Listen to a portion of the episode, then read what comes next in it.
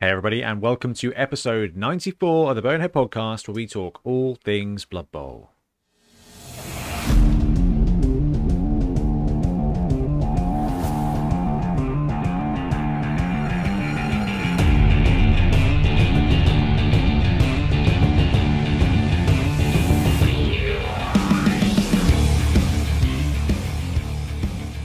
Welcome back, I'm Ben, and normally we'd be joined by Blood Tithe Ben, but he is playing his trumpet tonight, so can't make it. Luckily, we've got our three D printing correspondent, Ian Triple Pow Triplo, joining the crew instead. Ian, how are you today? I'm all good. Yourself, Ben? Not bad at all. It's been a it's been a weird couple of weeks. Like, Blood Bowl seems to be like really busy, but also really quiet at the same time. It's it's really weird. I think I've got post-project blues from like the Norse release. Uh, But, you know, can't really complain. How are you, Trips? All good. Looking uh, forward to a summer of Blood Bowl. Yeah, we've got a good summer of Blood Bowl coming. Not as good as next year, uh, but it's not going to be bad. Anyway, uh, episode ninety flipping four. Trips, what are we chatting about today? Uh, so today we're going to be talking about choosing a team and uh, reviewing the F A Q and seeing what else we would have liked to see in it, and the usual hobby, games, and news. That's exactly right. So, yeah, choosing a team. We're going to have a bit of a deep dive into the things you go through when picking a team, whether it's league, whether it's tournament, play styles as well. And then uh, probably, you're probably sick of hearing about the F A Q now, but it's very important that we do go through the F A Q. What's changed, what's not changed, what did they completely miss out that they probably should have put in there. Um, but first of all, as ever, let's have a quick look at Blood Bowl News.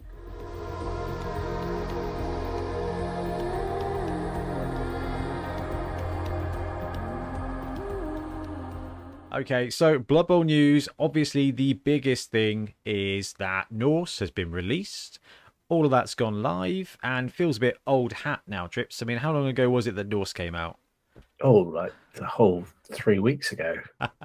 Three, four, three, three weeks ago. I mean, even Rumbelow's come out now. I mean, we're, we're living in the, that's the new times. That's true. Are we, we're complete for O G star players now, right? Uh, yeah, we're pretty. Not only do we have the star players, we finally have the miniatures to to play with them. Yeah, which means it must be Grashnak, Blackhoof. We're waiting for Max, the Chainsaw Boy. No, not Max. Uh, Bryce the Slice Cambiol. Yep. E, is that it now? Have uh, I other than, have I missed somebody? Are we are we really that close now? We're two star players away. I think so. Oh. I think we're at that stage where we desperately need another Spike. Yeah. Well, the good. I tell you what. I don't know how you feel about this, but I like the way they're doing ad hoc star players now as well, like you know Creek and Barrack Farblast. Who, spoiler alert, we will talk a little bit about later. Um, but it just feels like, and the and the Goblin star players, right? The fact they can just drop them out of nowhere, it fills me with a little bit of hope. Um, it does feel like they are massively tidying up Blood Bowl and going, well, actually, if we're going to release rules for something, we will release a miniature for it, and maybe hopefully in the future it'll be the rules and the miniatures rather than here are the rules and in two years time you may see a tree. yeah yeah Blood Bowl's a really interesting kind of case study for Games Workshop.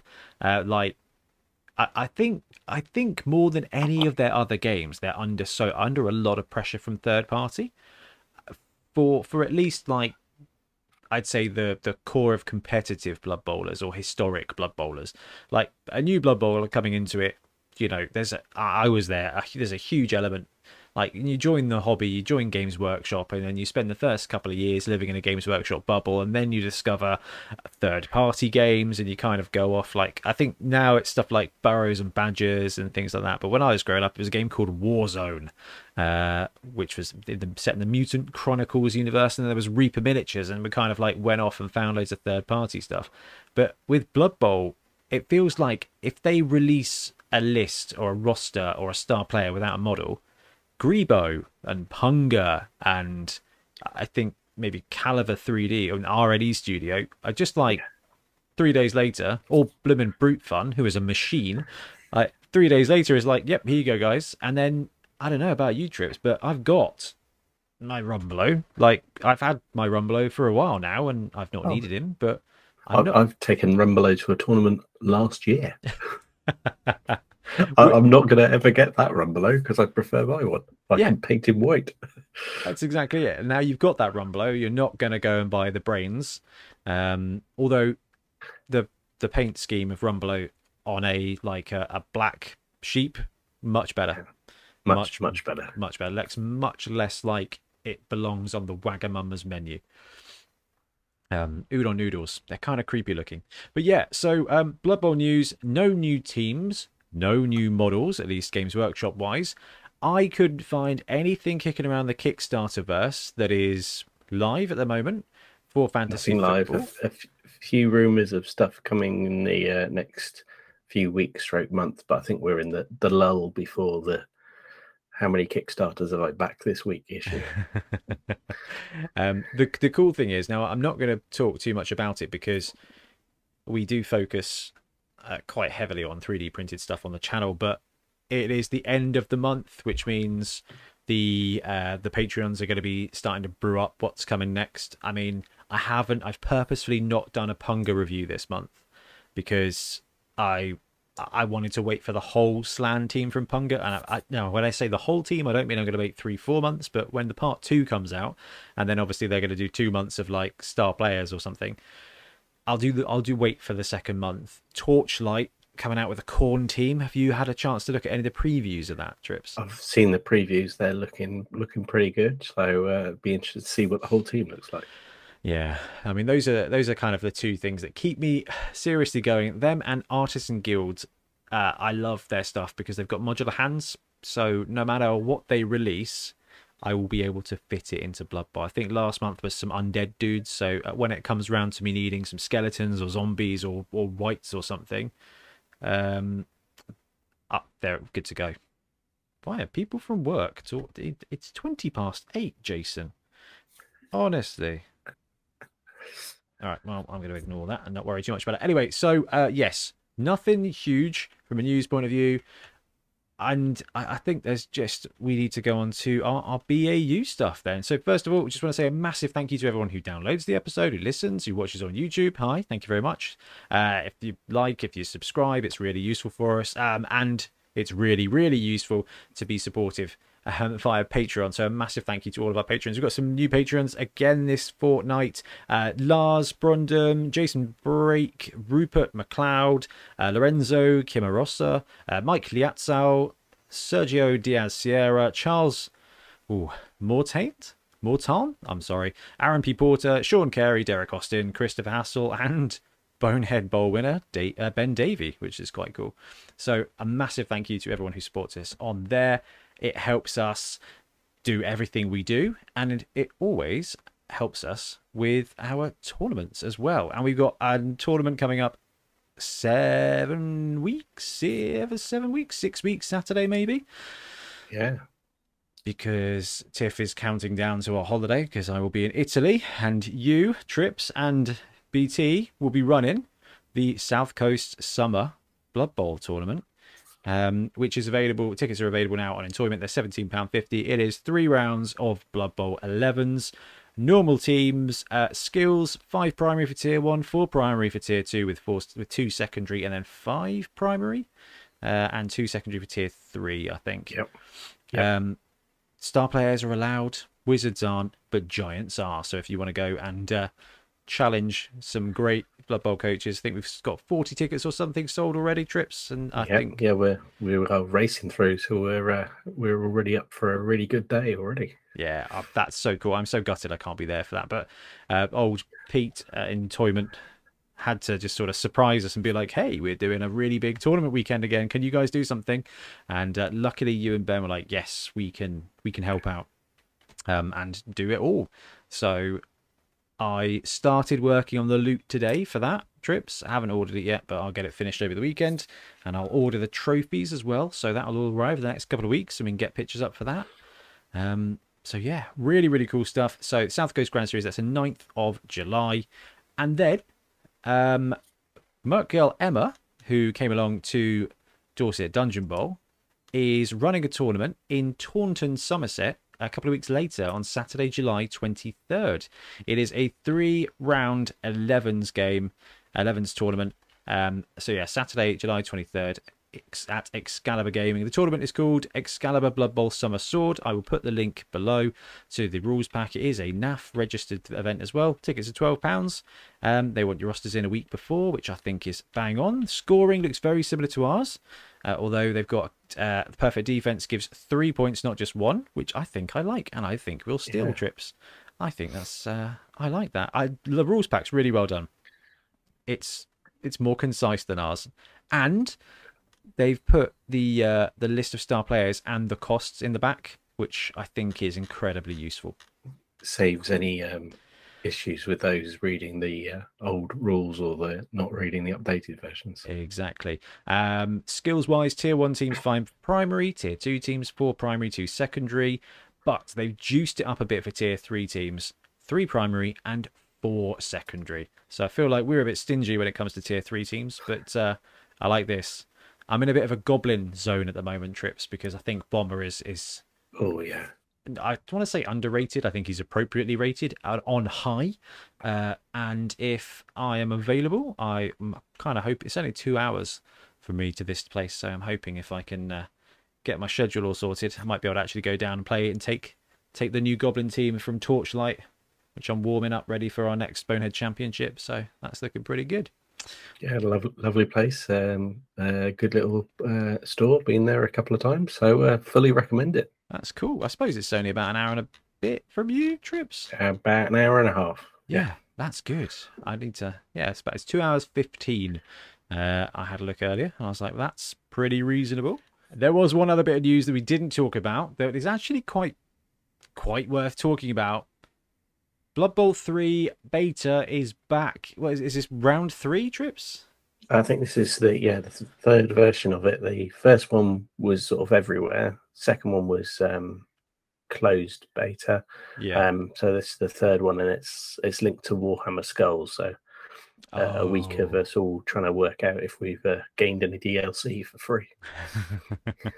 So um, in five days, sixteen hours and thirty-four minutes from the point that we are recording. Uh, which is next Wednesday, I guess. Uh, the first, yeah, available from the first to the twelfth of June.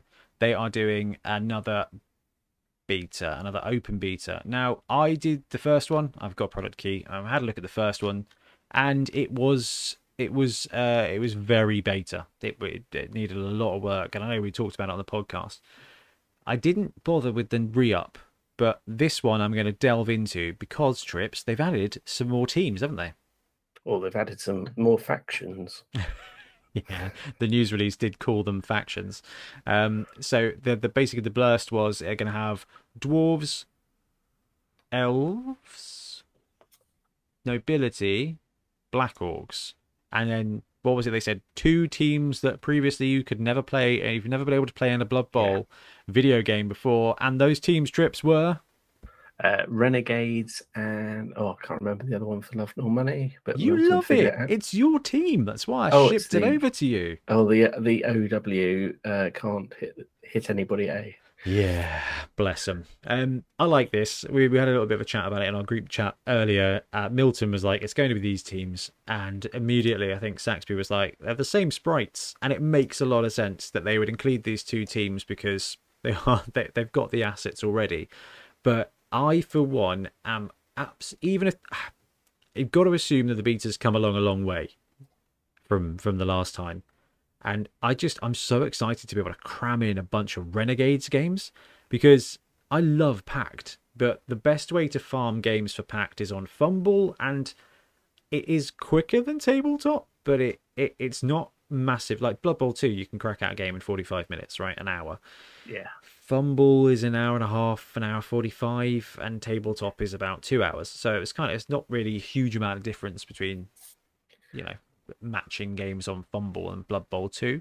But B B three here, I know it's, I don't know if they're going to have P V P actually. Do you remember if they had P V P on the last part? Uh, I think it was there, but I'm not sure a lot of people could get into it, if I remember correctly. Oh, yeah, I remember. Yeah, you're quite right. Yeah, maybe they'll have decent PvP. If not, I will just absolutely spam games with Renegades to try and pull off some nonsense. So that's going to be really good fun. And it's the double bank holiday next week as well, isn't it? So this is landing on the Wednesday and the Thursday and the Friday. It's bank holidays. Um, I was planning on working through my project, but I may just be playing Blood Bowl three now. So I was going to say a couple of evenings of spamming uh, uh, Renegades games, a, a few random skill ups, and yeah, mutations all over the place. I think it'd be really good fun. I think it'll be really good fun. Um, I, I mean, there was, was the game was supposed to release like was it last year? Was it early this year? Are we in? I think it was originally August and then February, and it's still saying this year. Release date twenty twenty-two, huh? All right. Well, we're almost halfway through twenty twenty-two, so if this is another beta, hopefully it's good and we can get a good angle on it. And because I'm really excited for this. I mean, I don't know about you, Trips, but I've kind of completely stopped Blood Bowl two now because oh yeah, it's it's it's all it's another rule set for me, and I can't go back to it. So yeah. I think it's desperately needed, it but it needs to be right, because if it's an absolute car crash, then yeah, it's not going to work very well. Yeah, it needs to be right. I think you're right. The problem is, I, you, well, you guys know how I play. I play fast and loose, uh, unnecessarily. But in the old edition with the old throwing rules, that was really easy to do. So if I'm running a Skaven team with a thrower and four gutter runners, well, I've got five throwers. So, uh, you know, I will start. I will start going back into my old dirty Skaven air raid ta tactics, and and that's bad for Blood Bowl twenty twenty, because gutter runners don't throw like that anymore, so it's not a good idea. No, bad lessons, bad lessons. Um, but no, good point, Trips. Uh, before we do move on, I guess we should check the show notes to see if I did skip anything else, which I didn't. That's it. That's everything. All right, good stuff. Right now, hobby and bits.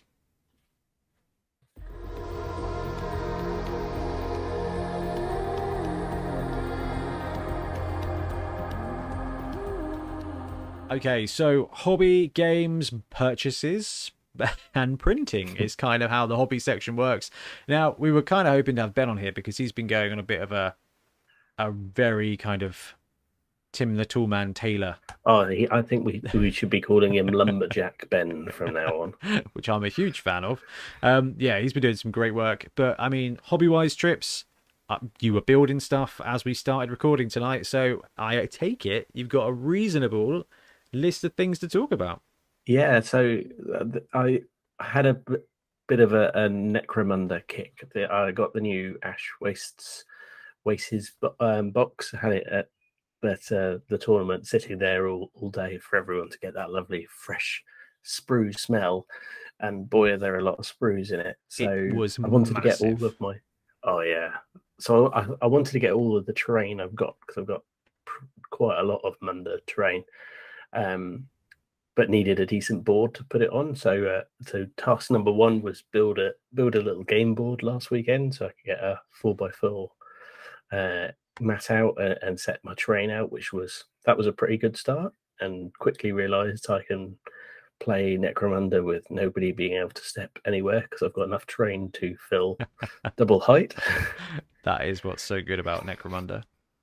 Um, uh, and, and so they then led on to, to building the Ash Waste terrain, which is it's really detailed. It's it's like it's like everything you've ever wanted to see from Dune or Tatooine in Star Wars. Um, so proper desert uh, terrain and, and walkways.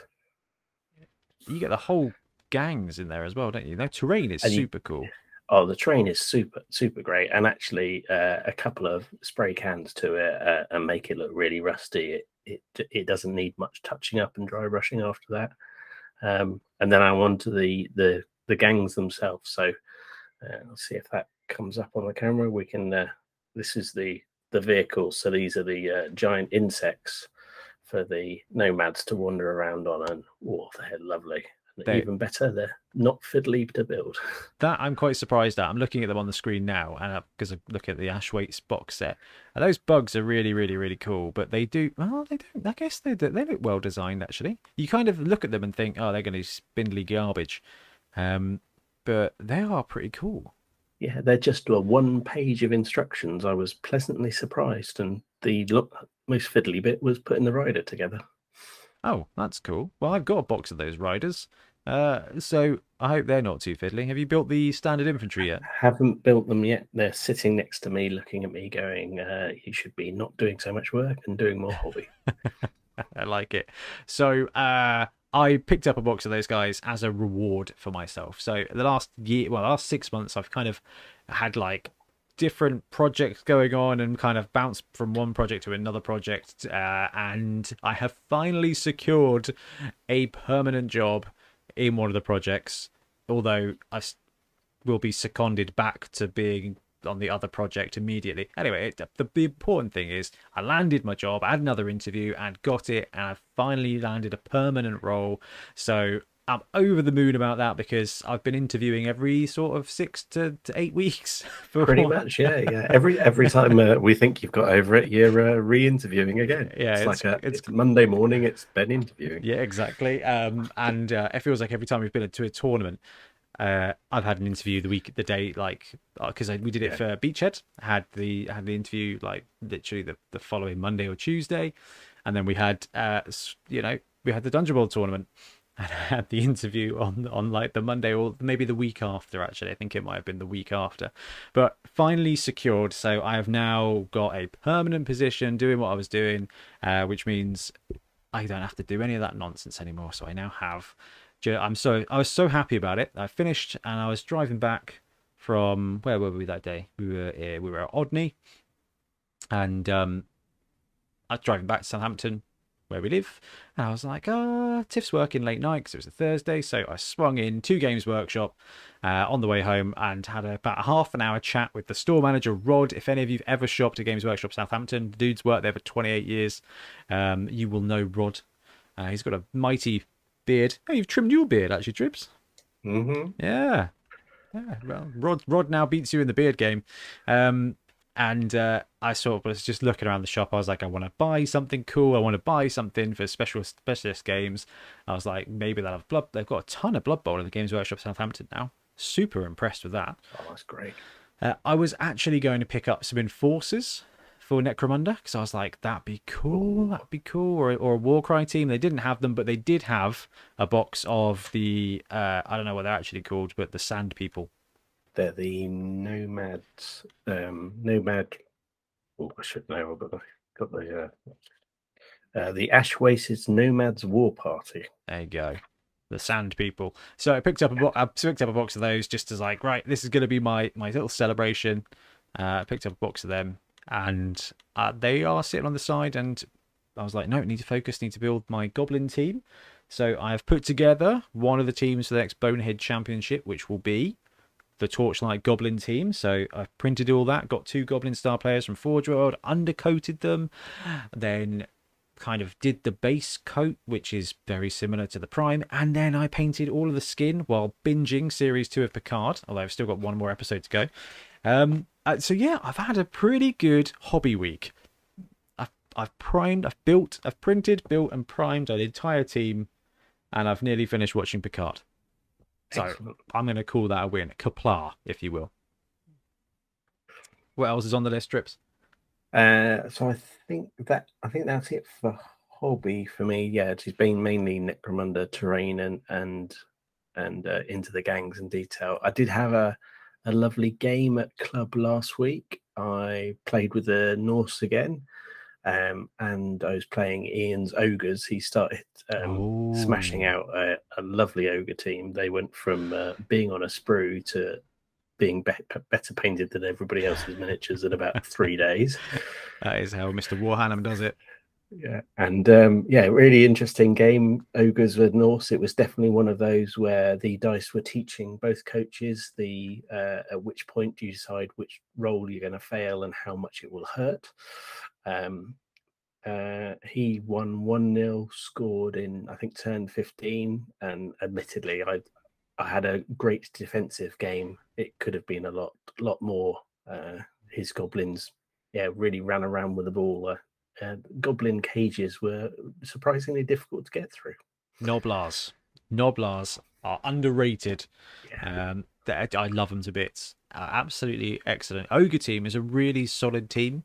It can fall apart quite quickly, Ogres, and you've got nothing good to, to fall back on. Like, every other team has got a solid good player, right? So for Norse, you've got the Valks, you know, humans, you've got the Blitzers, Skaven, you've got the entire team. But like with with with Ogres, there's no like I've got one or two good players. It's just a case of I have a mixture of high strength and low strength trash, and I need to make it work.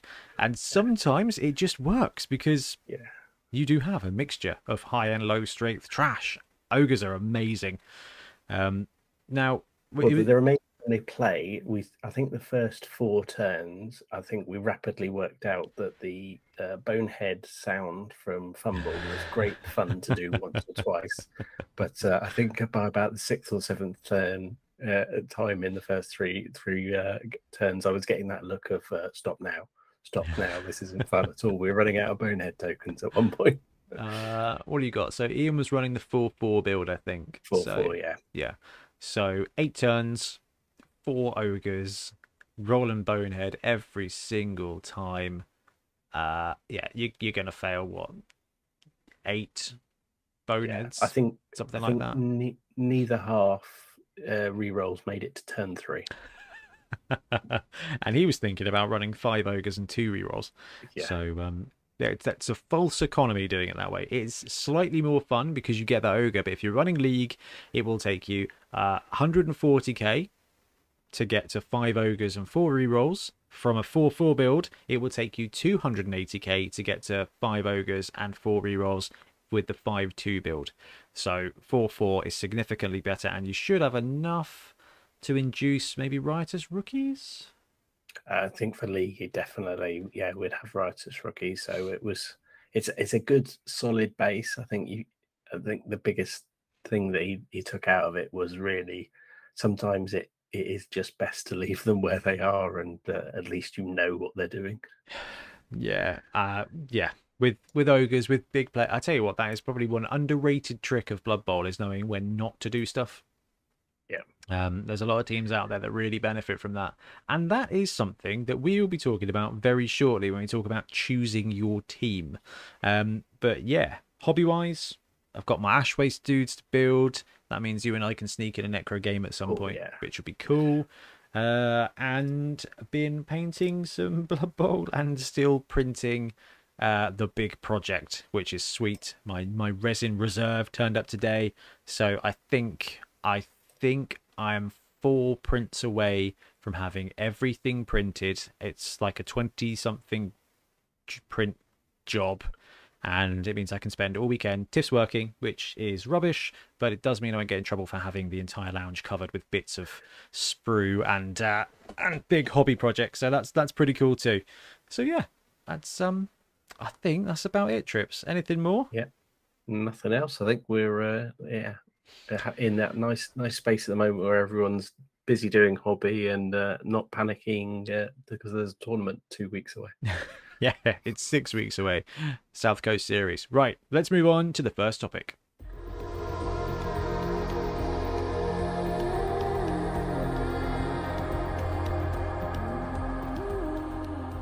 Welcome back. Okay, so the first topic we're going to talk about today is is choosing your team in Blood Bowl. Now, we've got twenty-eight teams in Blood Bowl, I think. twenty-nine teams in Blood Bowl. Yep. Um, I went through and checked the list out earlier, and I missed a team out, and I, I had a little bit of a meltdown because I was like, I'm so confused. I don't understand. I'd missed out Necromantic. Sorry, Necromantic players out there.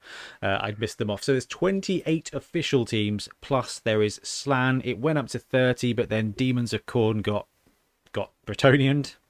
Yeah. Uh, too soon. Yep. They, they they got yeah they got Thanos snapped into the history of Blood Bowl. So we've got twenty-eight official teams from Games Workshop, including the now five teams of Legend, and the one team that is Slan. So that is an absolute ton of different teams. So if you're starting with Blood Bowl, how do you choose your team? And we kind of talked about this in a, in uh, on. you know, amongst ourselves, and it was kind of, I think the first, Trips, when I said we're going to talk through choosing a team, did you immediately think for League or for tournament? I think that was the first thing. It was, it was for what? Yeah. which is it's really cool, because actually if you're going to a competitive event, there's a lot to consider about what team you're going to take. And this is one of the things I really love about going to a Blood Bowl tournament or running a Blood Bowl tournament is, right, here's the rule set. What's going to be great for that? Like, what can you what can you exploit? Um, what uh, can you do? Yeah. What do you want to get out of the day? Exactly. What, you know, what little tricks can you do? But otherwise, you start in a league. What team do you take? Not only is there twenty-nine teams, but there are sub builds within all those teams as well. Uh, so there's probably about thirty-five to forty different teams that you can take. So we thought it would be worthwhile just kind of talking through what you think about, what's worth considering, and kind of how you get to the output. So choosing your team. Step one of choosing your team is, you cannot skip over this bit. Part one is favourites and appearance of the team. Now, when we say this, we mean if you have played Blood Bowl, if you've got a very serious favoritism towards something, and you really have to start there. And and and what I mean for that, I mean, Trips, you've been in that at wargaming long enough to know there are some people out there that love playing orcs, right? They love oh, playing yeah. orcs in forty K, in Warhammer, in Fantasy, in Lord of the Rings. And when it comes to Blood Bowl, they're going to be like, oh, cool, there's an orc team. I'll play orcs. Or, you know, in my case... Uh, I'm a big Skaven coach. Yeah. Occasionally, you've played a Skaven team. And more occasionally, I've played other teams just like Skaven that, even though they aren't, including orcs, including dwarves, which um, worked out better than expected, to be honest with you. So, favourites and appearance. This is really like you come into it with preconceived ideas that's going to be enough for you to play, I think, and that that kind of. I mean, Trips, we've seen this a load in tournaments as well. Is oh yeah, that includes theme. So I think it's theme uh, as well, but I think uh, there's a there's a lot of players, and, and you and I are probably bad examples of coaches that are uh, definitely of the what's the next team I haven't played, as opposed to the the what's my favourite team. But there are some coaches who.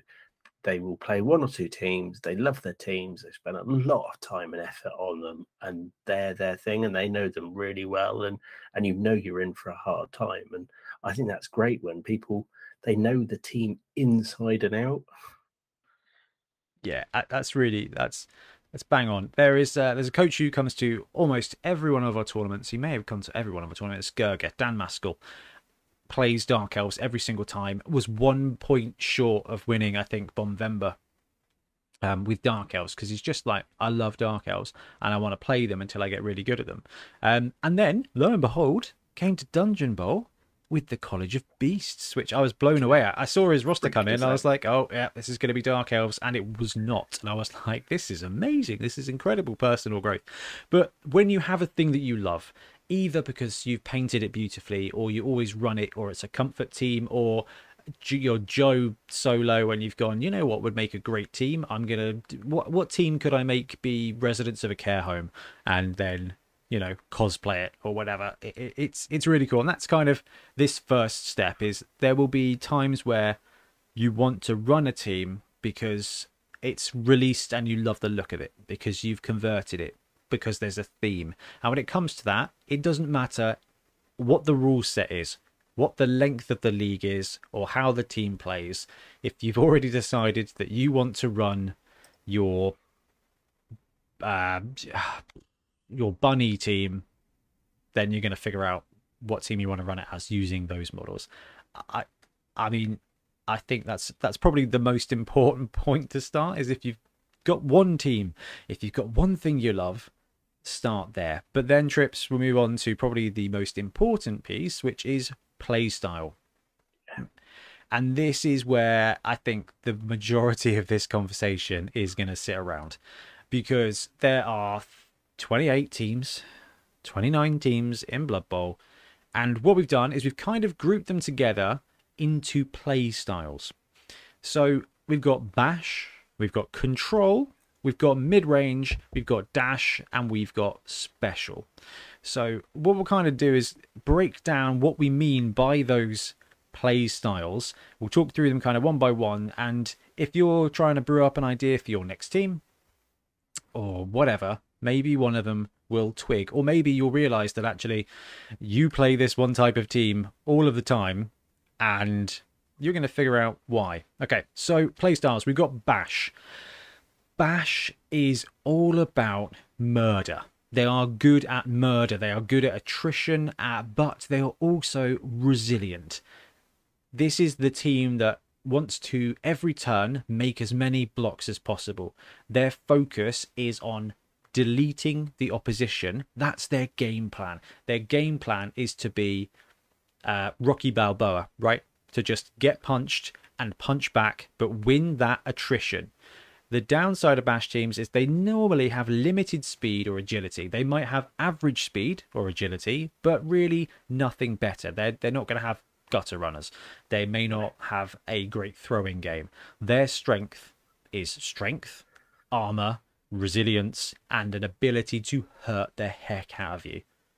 Uh, you're probably talking about a team that have got one or two Uh, positionals tops that can do anything with the ball, and the rest are all uh, strength skills on, on a primary, and uh, you, that's where you go in, and that's your comfort zone. Yeah, and there's a lot of these kind of teams in, in Blood Bowl, and there's a lot of teams that fit in in kind of several different windows, because it is just a it's a sliding scale essentially. Um, so sorry, Trips, were you going to say something? Well, I was going to say an important thing about this is you can play any team in any way.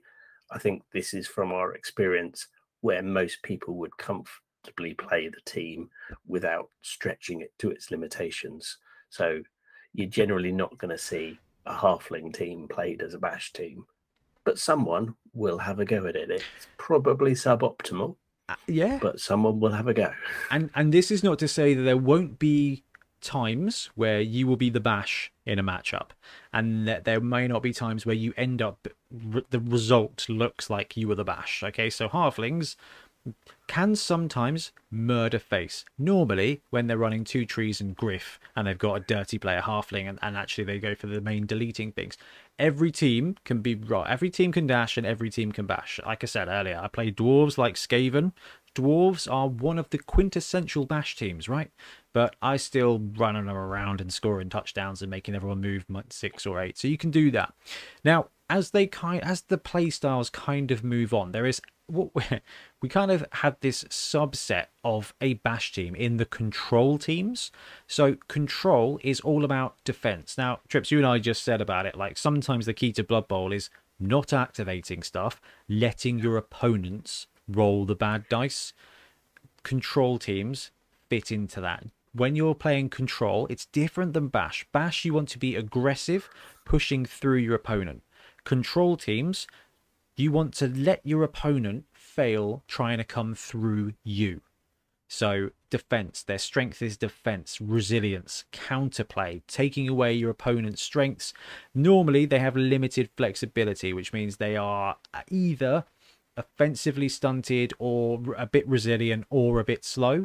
They are they tend to be a little bit subpar, but if you play them well, your opponent just cannot get through. And I think the biggest the biggest the, the biggest kind of identifiable team that I think is control is now Imperial Nobility.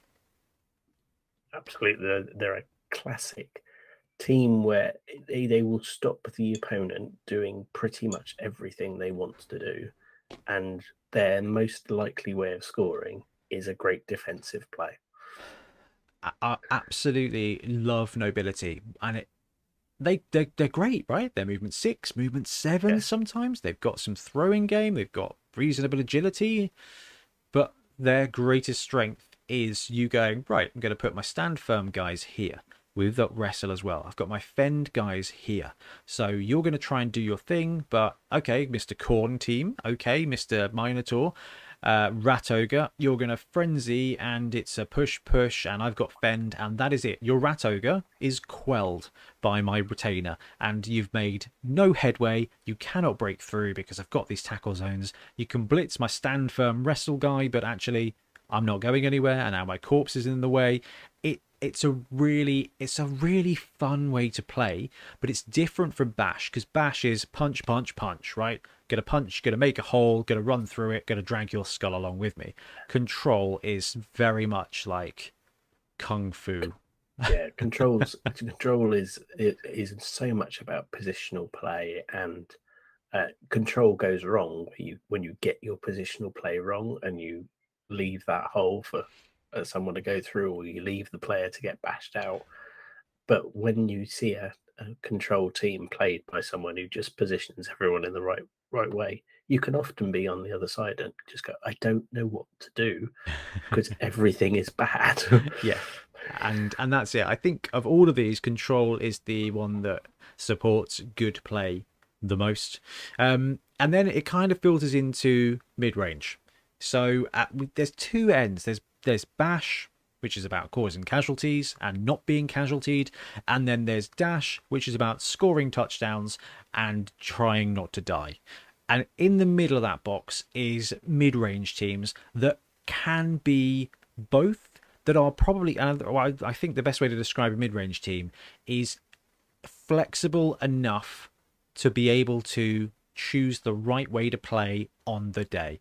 So yeah, a human they're team... probably playing the the right style against the opponents. They probably flex for yeah. the opponents, but um, they'll never bash a Bash team, but that's not what you're trying to do with them. Yeah, that's exactly it. They've got enough of everything to be able to choose the way, choose the right way to win. They've got all the toolkit at the disposal. Human, quintessential mid-range team. They've got four, most of the time, four Mighty Blow Guard blitzers and uh, and an Ogre. That's your Bash. That's that's going to outbash a lot of the lighter teams. Uh, but they've also probably got maybe one or two movement eight guys with a passing player with passing two plus, and they've got those very same blitzers who by this point are movement seven blockers. So they've got enough to be able to. They're going to outrun Dwarves and they're going to outpunch Elves every single time, and they get to choose. And if they fit in that gap of right, who am I? What is my role in this game? Am I going to be, am I going to line up and win this fight? Or am I going to need to step back and run around this fight? And those mid-range teams, they've got to be flexible. They've got to have decent speed and decent agility enough to be able to go in this matchup. You've got mostly edge four, movement six. I've got mostly edge three, movement six and seven. I'm the Dash in this one because you've got strength four everywhere. Uh, but they are also not the best. This is their vulnerability, is like you said, Trips. They are going to get outbashed by teams and they are going to get outdashed by others. So kind of their their their strength in being flexible is their biggest vulnerability, because they are not the best at doing anything except trying to find a way to win. Um, and I think when we go through the to teams that we kind of feel like fit in these pots the most, there's going to be a lot of uh, a lot of contentious stuff in there. But this is why we're kind of talking it through. So we've got Bash, that is all about punching and creating holes. Sorry, Trips. Well, I was gonna, and it's in mid-range teams. I think it's a safe place for a new starter, a mid-range team, because they've got that flexibility where you can figure out your play style by doing it. But I think the complication of a mid-range team as well is that to play them really well is really difficult, because you're always a little underpowered in whatever style you want to play. You've got the ability yeah. to play different styles, but you, you're always one or two positionals who excel in that short. Yeah, that's absolutely bang on the money. Then you've got the Dash teams. These are the fastest, the most agile teams. They will be the ones that score the most touchdowns, but they will also be the ones that suffer the most casualties. In a tournament, that doesn't matter quite so much. In a league, that matters a huge amount, and this is what we'll talk about, the difference between leagues and tournaments, how you go and choose a team. But I am a huge Dash player. I think I love it. It's just so much fun to be able to, to see the map of potential plays on the pitch and just go, you know what? I've got a three plus four plus touchdown here. I've got two rerolls. This is going to be fine. I'm going to pull this here, go this here, and create these these openings that didn't exist before. Get that touchdown, get that reset, and just you're you're fighting against the clock more than you're fighting against your opponent with the Dash team, because you can score as quick as you like, but you're going to give your opponent more time to bash you They're fragile as anything. The majority of dash teams are fragile, and you are going to lose two to three players a game, and that's your massive vulnerability, because the more time you give your opponent, and at this point when it, you've got a proper dash team, there's not a lot of opportunity for you to be the the stronger team here. Very right. Rarely. Even even if you play another dash team, you're not going to be taking off five players on the other side. You're going to both be chasing down players all over the pitch. Yeah, it, and it's a really weird one, because you could look at some teams and think, hmm, that one's a little bit stronger, but it gets exacerbated. So Skaven are a great example of a dash team, but you chuck a, a rat ogre on there, it hurts their ability to dash, but it also means that in a dash versus dash matchup, you've got a massive edge when it comes to bash. And this is the really kind of, this is like the, the, the scale of it, is every team has got a slightly bashier build and a slightly dashier build. And you're kind of playing with that range, because humans versus Skaven, humans are going to be bash. Humans with no ogre versus Skaven with a rat ogre, you, you got more of a fair fight. It's a really interesting one. But talking of interesting teams, there's the last category that we've just put as special. The majority of these teams are stunty. They've got, they're special because they've got special tactics. If you're playing a, a, a card game, this would be the combo decks, right? We talked about ogres today, but if you think about goblins, you think about snotlings, you think about halflings, it is a, if they if everything goes right, they're monstrous. And I think ogres are probably a great example of this. If you don't bonehead, you're going to win that game, because that is yeah. eight to ten mighty blow block dice every single turn, and you know that just means your bash is on form. Ogres are not a bash team because they're not consistent enough, and goblins with an air game, with a run game. Goblins are brilliant, but only if they can pick up the ball. And um, we've also put uh, put vampires in this category, because they are another team that is incredible when everything goes their way. If they pass all the animal savagery, then their team is amazing. If ogres pass all bonehead, they're amazing. Doesn't happen all the time. If the trees in a halfling team never root, they're great. Well, they're still a challenge, okay? So that kind of breaks down the different playstyles of the teams in Blood Bowl. Let's actually have a look and see which teams we put in these pots. So if you're thinking, actually, I really like the idea of a, a, a bash a bashed team.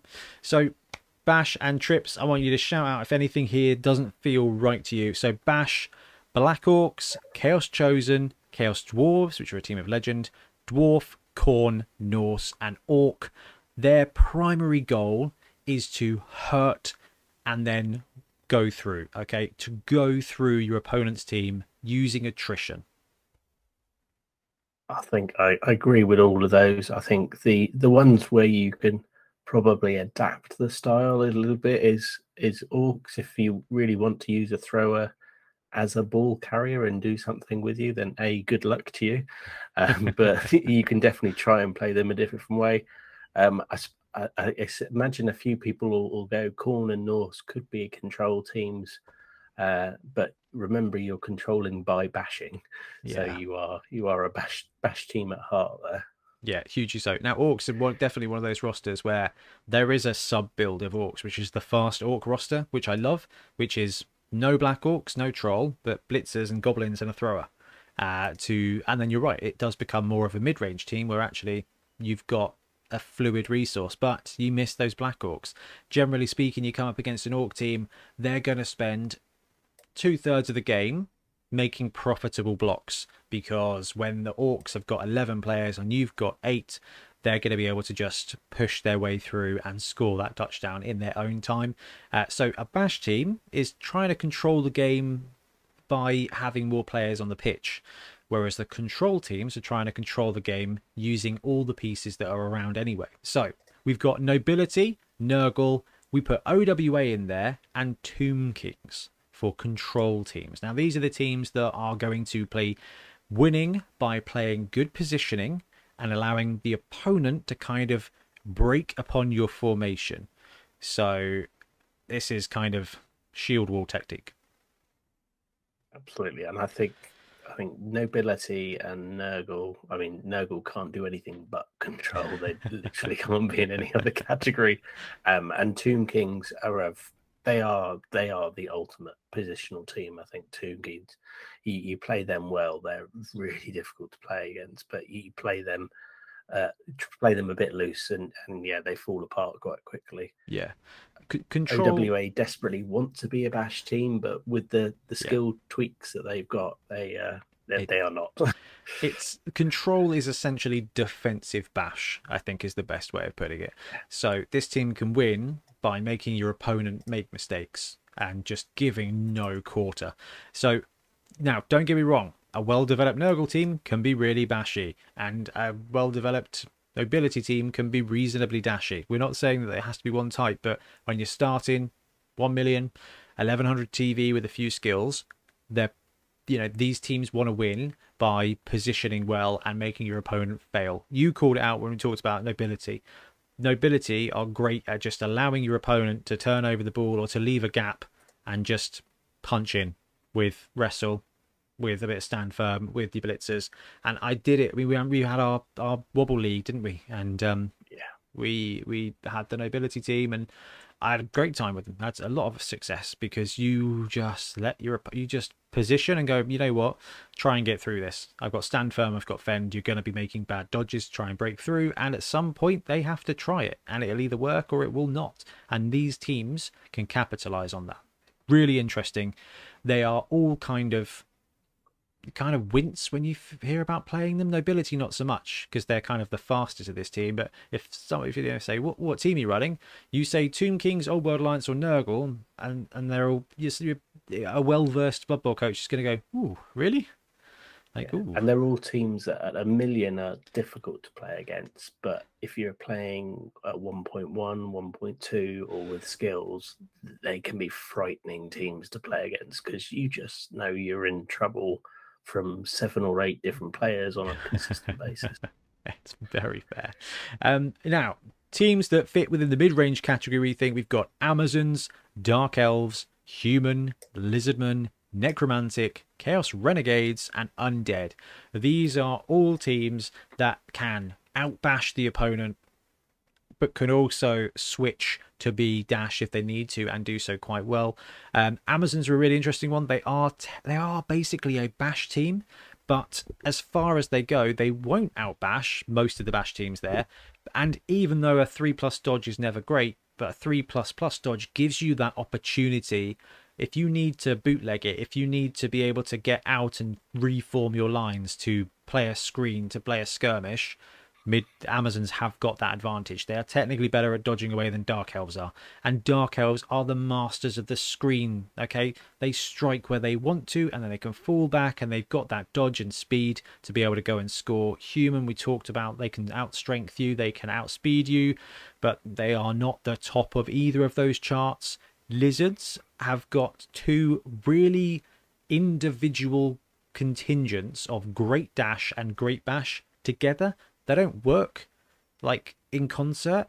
They are both bash and dash at the same point, which means that actually they've got that flex. Like, they can be considered a dash team because they've got movement eight guys, but they've also got and, six strength four guys. Yeah, and their bash isn't painfully slow either. It's flexible enough that it gives you the ability to uh, to to really mess mess up your opponent. It's it's interesting to see how different a Lizardman team is from a Black Orc team.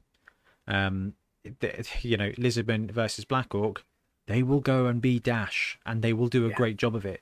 And that's why Black Orcs sit in that bash category, is because they, even though they've got the flexibility with movement six, dodge three plus plus goblins, they they will win that by using six Black Orcs, maybe a troll, and brawler grab, brawler grab. Brawler, grab, grind the opponent down, because their dash does not have that breakout ability that this that the lizards do. Whereas the lizards can be like, right, two die block, two die block, movement eight, three plus plus, touchdown, uh, which means lizards are incredibly dangerous. And you know, Ugh, lizards. They are my nemesis against Skaven. I lost in the final to them against Lewis in the in the league. And uh, lizards, uh, I think lizards trump Skaven because they are stronger and almost as fast. Um, we've got uh, Necromantic in there as well. Now, Necro are resilient. They've got very good, I want to say, blitzers and runners, because they do. The werewolves are amazing. Um, the whites are pretty good. They've got ghouls who can be pretty dashy. They've got flesh golems who can be pretty strong. Um, you know, this team has got the ability to outbash opponents, but has also got movement eight guys and movement seven guys with dodge. So they've got that flexibility. If, you know, you, you put that Necro team up against a heavier team, it's... I think they're probably a really good example of that mid-range vulnerability, whereas Necro yeah. can outrun a team, but they've only got three or four players to do it. Lizardmen can outrun a team, but they've normally only got about four skinks. You delete those four skinks, they're tough. Necromantic, yeah. you take those ghouls out, again, same spot. Yeah, you can force one of these teams to play in a certain way if you can catch the right players and squish them. Yes, this is why tackle is a very, very good skill. Um, and then the last two teams kind of fit in the same category. Undead, historically, really good when it comes to the bash front, but actually they've got enough flexibility with the ghouls and the whites to be able to actually bootleg really quickly. Um, they're basically almost as fast as a human team. So they are more bashy than mid-range. Uh, they're more bash than dash compared to humans, but they are also, they've just, this is why undead are so good, is because they're they're similar like to the lizards. They've got that strength, they've got that resilience, yeah. and they've got that, they've still got that breakout ability of three or four ghouls probably and a couple of whites, which means the majority of the team is movement six or seven with edge three plus. And yeah. at that point, you've got that flexibility. Yeah, you're not you you can play undead without having to grind your opponent into the ground, but you can grind your yeah. opponent into the ground. Yeah, it kind of. The thing is with undead, it kind of see it, it all depends on what your opening few turns are. If because your opening few turns, you're going to have a couple of really solid mummy blocks and a couple of really solid white blocks, and if you can get one or two pieces of removal, undead, if they get the numbers advantage, then they switch to bash. And they can cream through, but they've got enough speed there to be able to break through in two turns if they need to score a touchdown without a huge amount of difficulty. Now, the the difficult one here was Chaos Renegades. So we did put them in mid-range. Um, there was a bit of a chat about this because you know, someone was like, what's the normal build where it's three big guys? And they're like, well, you're telling me three big guys is not a bash play style? And while I think there is definitely the, you know, you could definitely say that three big guys is a bash play style. This is not where that the team does not have the resilience to rely on that attrition. Like they, they I tell you what, maybe Chaos Renegades should have been put in the special category, where if everything goes right, the team's going to cream through. So I, I think that I think they fit well in mid range, and I think the the thing about all of the teams in there is you look at them, and particularly your Dark Elf, human, uh, maybe your Necromantic team, but you. You, you renegades and you're undead, you can develop that team to be any of the other types of team through the right skill ups, the right um, positionals, and uh, a little bit of luck um, in keeping the right players alive. So I think that's where they they sit in that mid range area really well, is that you can develop them into the way you want to, or keep them very much as a generalist team. Yeah, I think that's fair. They they don't have a set play style. Their set play style fits in that category of being flexible. It's just like with humans and undead, they kind of get to choose. Like in this game, which am I going to be? Uh, what can I play to my strengths with? With with Chaos Renegades, it's not. It's less playing to your strengths and more playing to your opponent's weaknesses. It's okay. I'm stronger than you, therefore I've got the advantage here. Uh, you know, uh, but I mean. It's an awesome team, and I cannot wait to run them on Blood Bowl three. I'm going to go Rat Ogre, Ogre, and Minotaur, and I'm just going to just be as bash as I can. But it's going to go all very well until you have that game where it goes all very, very badly. Yeah. But the advantage of Blood Bowl three is it'll be over in half an hour, and exactly. you can get another one going. Rack it up. Um, okay, so dash teams. We've got Elven Union, High Elves, Skaven, Underworld, Wood Elves and Slan in this group here, uh, and this group is all about using what strength you have to make an opening to run through it, and if you've got time, cage up near the end zone to kind of bleed a clock of a couple of turns at most. The great thing, all of these teams have got a huge stretch play advantage, um, and that is, I think, probably one of the defining qualities of a dash team, is you can have the ball in your backfield and you can still score in one turn. Uh, whether it's you're going to be running all over the place, and uh, yeah, you're going to be rolling the d sixes, not the the block dice. Yeah, yeah. And if you guys watch the channel, we've seen Skaven and Wood Elves are in the championship, and spoiler alert, top scoring teams, because they just have that ability to go, hmm, actually there is a way here, and I've got movement eight edge two plus dudes, I've got movement nine edge two plus dudes. All I need to do is not roll a couple of ones, and I'm going to be able to move twenty squares and score from my backfield to the end zone, because there was a pocket, a gap. High Elves are more resilient. They're the most resilient team in this category, I think. Well, Slan are reasonably resilient too, but they still, they've still got more dash about them, High Elves, than mid-range. Whereas Dark Elves have got a stronger combat contingent. High Elves have a very limited combat contingent, which means that they're either average fighty but mega flighty, whereas Dark Elves can be both, I think. So yeah. High Elves are a more armoured Elven Union team. They still play with the stretch goal. They still play. High Elves are a kind of more screening game than Elven Union, yeah, because they are technically a little bit slower. But it it it, it, it doesn't matter. You, you you don't line up with a High Elf team very often on the line of scrimmage and go, I'm going to take a load of blocks here. Um, yeah. You're not going to be looking to pitch clear win with any team in this category, but you could well end up with a with a three nil, three one, and be quite happy that you were down six or seven players left at the end. Yeah, seven two is my record with uh, with a, a Blood Bowl team. It's Wood Elves. Wood Elves against Goblins. It was against Alex at club, and couldn't believe it. Um, monstrous of scoring game, and it was a league game too. So. Uh, this was back in the olden days there, where the wall dancers ended up leveling a couple of times, like randoms. So good. Um, then we kind of got the special cases. So Goblins, Halflings, Ogres and Snotlings, first point of call. They're all stunty teams. They're all where your main focus is on getting away with stuff you shouldn't be getting away with. Um, and inducements, I think, is probably the most important thing about those guys, whether it's league or uh, or tournament. You're looking at that team. You look at any other team, basically, from any of the other categories, and you go, cool, I can build a solid team here. You look at any of these four stunty teams, you go, oh, that's a cool base. What am I adding? Yeah, you're looking straight into the, I'm going to learn which star players to use, which in inducements to use, and um, I'm going to be fine with the fact that actually I don't want, other than a few players to skill up, anybody to skill up. Yeah, that's that's exactly right, and that's why they sit in their own category. They are insanely fun to play, and what you see in Blood Bowl regularly is someone will start Blood Bowl, they'll either have that favorite team, that favorite theme, or they'll go with a mid-range or bash team with a really or, or a team with a really clear goal. They'll go, boom, I want to play this team, I, I've got an idea how to win, great great great and then season two, you know, league league season two, league season three, they're like, ah, oh, you know what, I want to do something diff I want to do something different, and that's when the stunty team happens. Uh, and you see this a lot of tournaments as well. They're like, oh, normally I'm a Wood Elf coach, but actually I wanted to give Ogres a go, to be something different, to have that challenge, to run Griff. I think everyone should play a team in this category. If you've played, got probably more than two of the categories, you should play this one, just for the fun of it, um, and it will be for the fun of it. It will probably be quite painful as well, but you should always, some you should should go stunty for one one tournament or one league.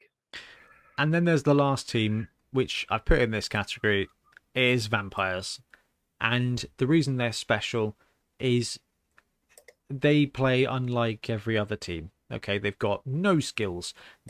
They've got no positionals. They've just got vampires who are brilliant players when they behave themselves. So a kind of, they're kind of just, it's it's such a different team to play. You have to kind of, it's got less punishing in this edition. Um, they do the right stuff less, essentially, but you're not going to completely destroy your own team like they used to. But it is still, you know, every one of these teams is great when the team behaves itself. And I think Vampires sits in that category of, I'm playing against my team here. If you've got a Goblin team or a Snotling team, you've got Trolls, you are playing against the Trolls on that team. You're playing against Bonehead when you're playing Ogres. You're playing against Animal Savagery when you're playing Vampires. And it's a great new challenge. But you are, you are going for an experience rather than a toolkit at that point. That's a yeah. really interesting category. So... those are the play styles. Those are the teams you put in there. Is there anything, Trips, you think we got in the wrong box?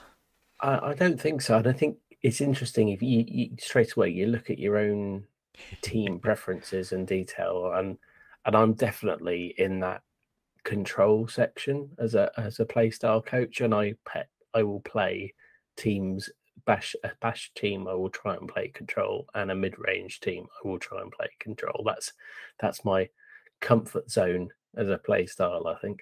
Yeah, I'm I'm with you. I mean, I play Skaven, and I play my Black Orc team like my Skaven team. I play my Dwarf yeah. team like my Skaven team, and sadly, I try to play a Norse team like a Skaven team, which is why I am no good with Norse, because I just can't bootleg with them the way I need to.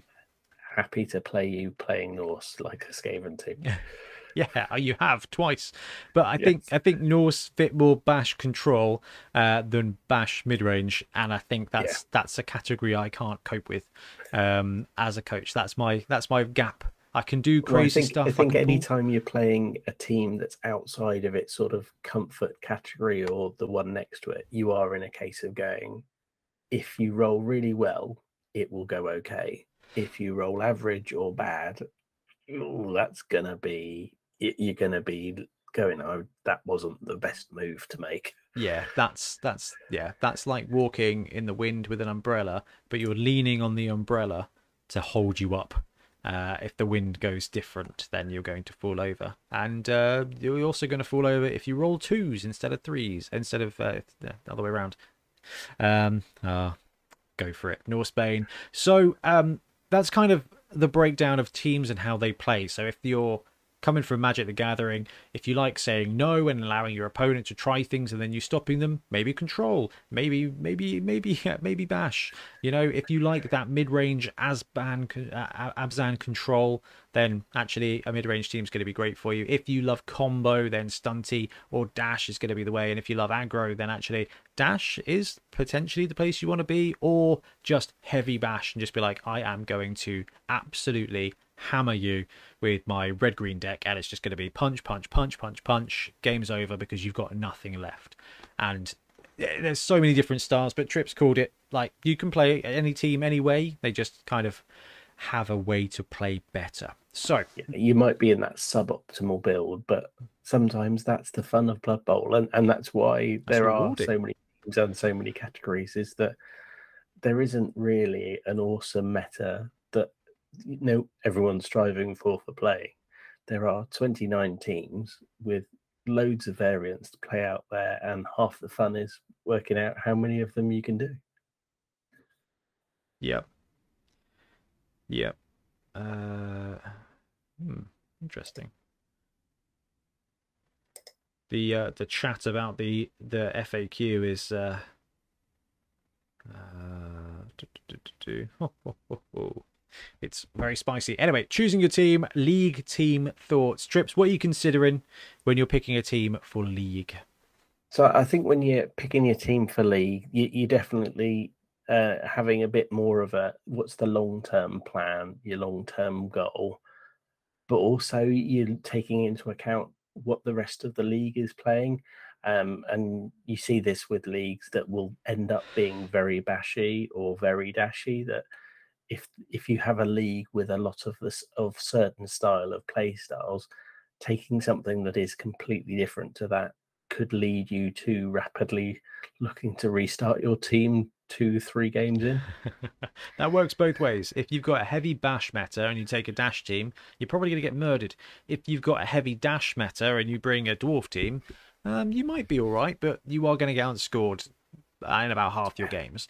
Um, you don't always know the meta for your league. So I think the second thing you need to consider is um, league length, uh, because certain teams perf perform better at different points of their life. So a lot of the tier one teams, and this is where the tiering comes in really handy, is basically tier one teams, they're good to go. They're, they're, they're great at a million build, right? Then you've got tier two teams, they're great at thirteen hundred, and then you've got tier three teams that are never great.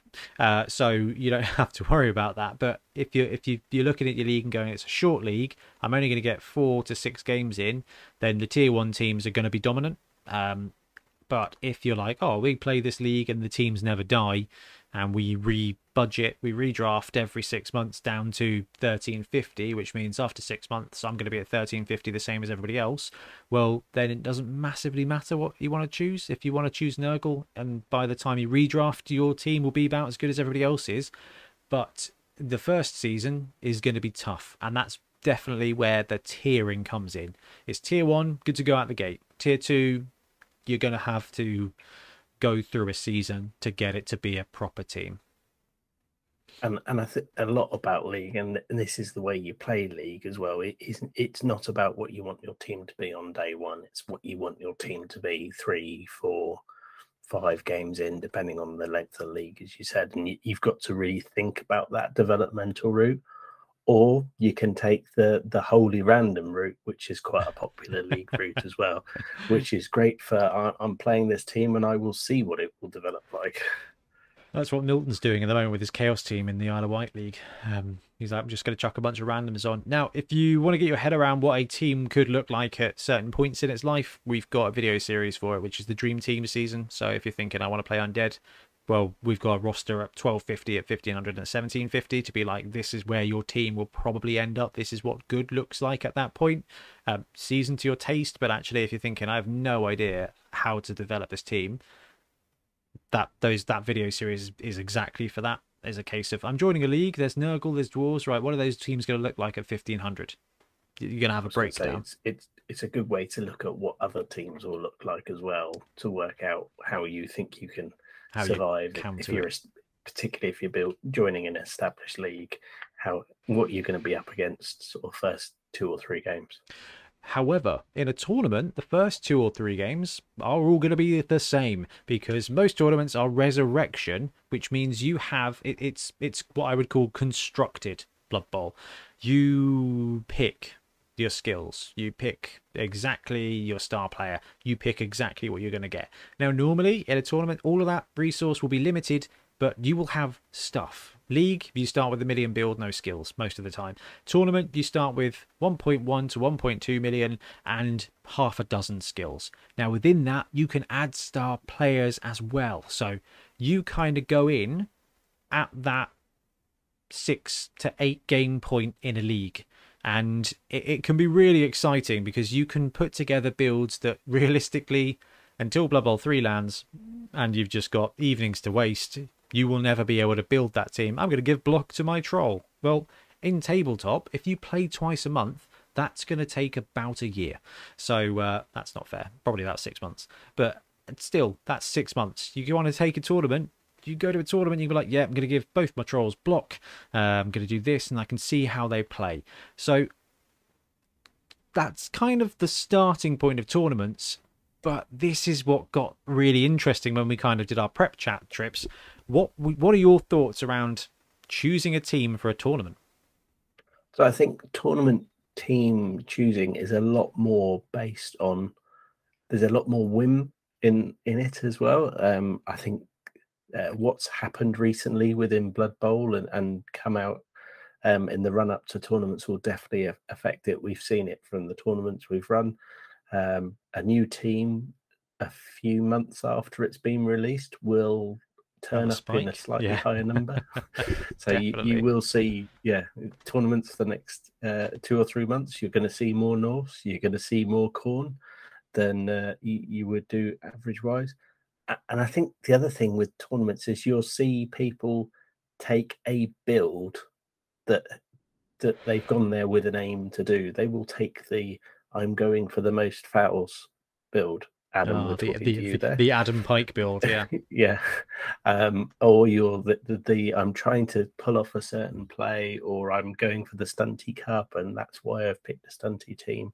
So I, I think that the theme of the team and what you're trying to get out of it will be a big thing, as well as the I've got a new team in a box, and I know that taking it to a tournament will force me to paint it on the Friday of the evening before.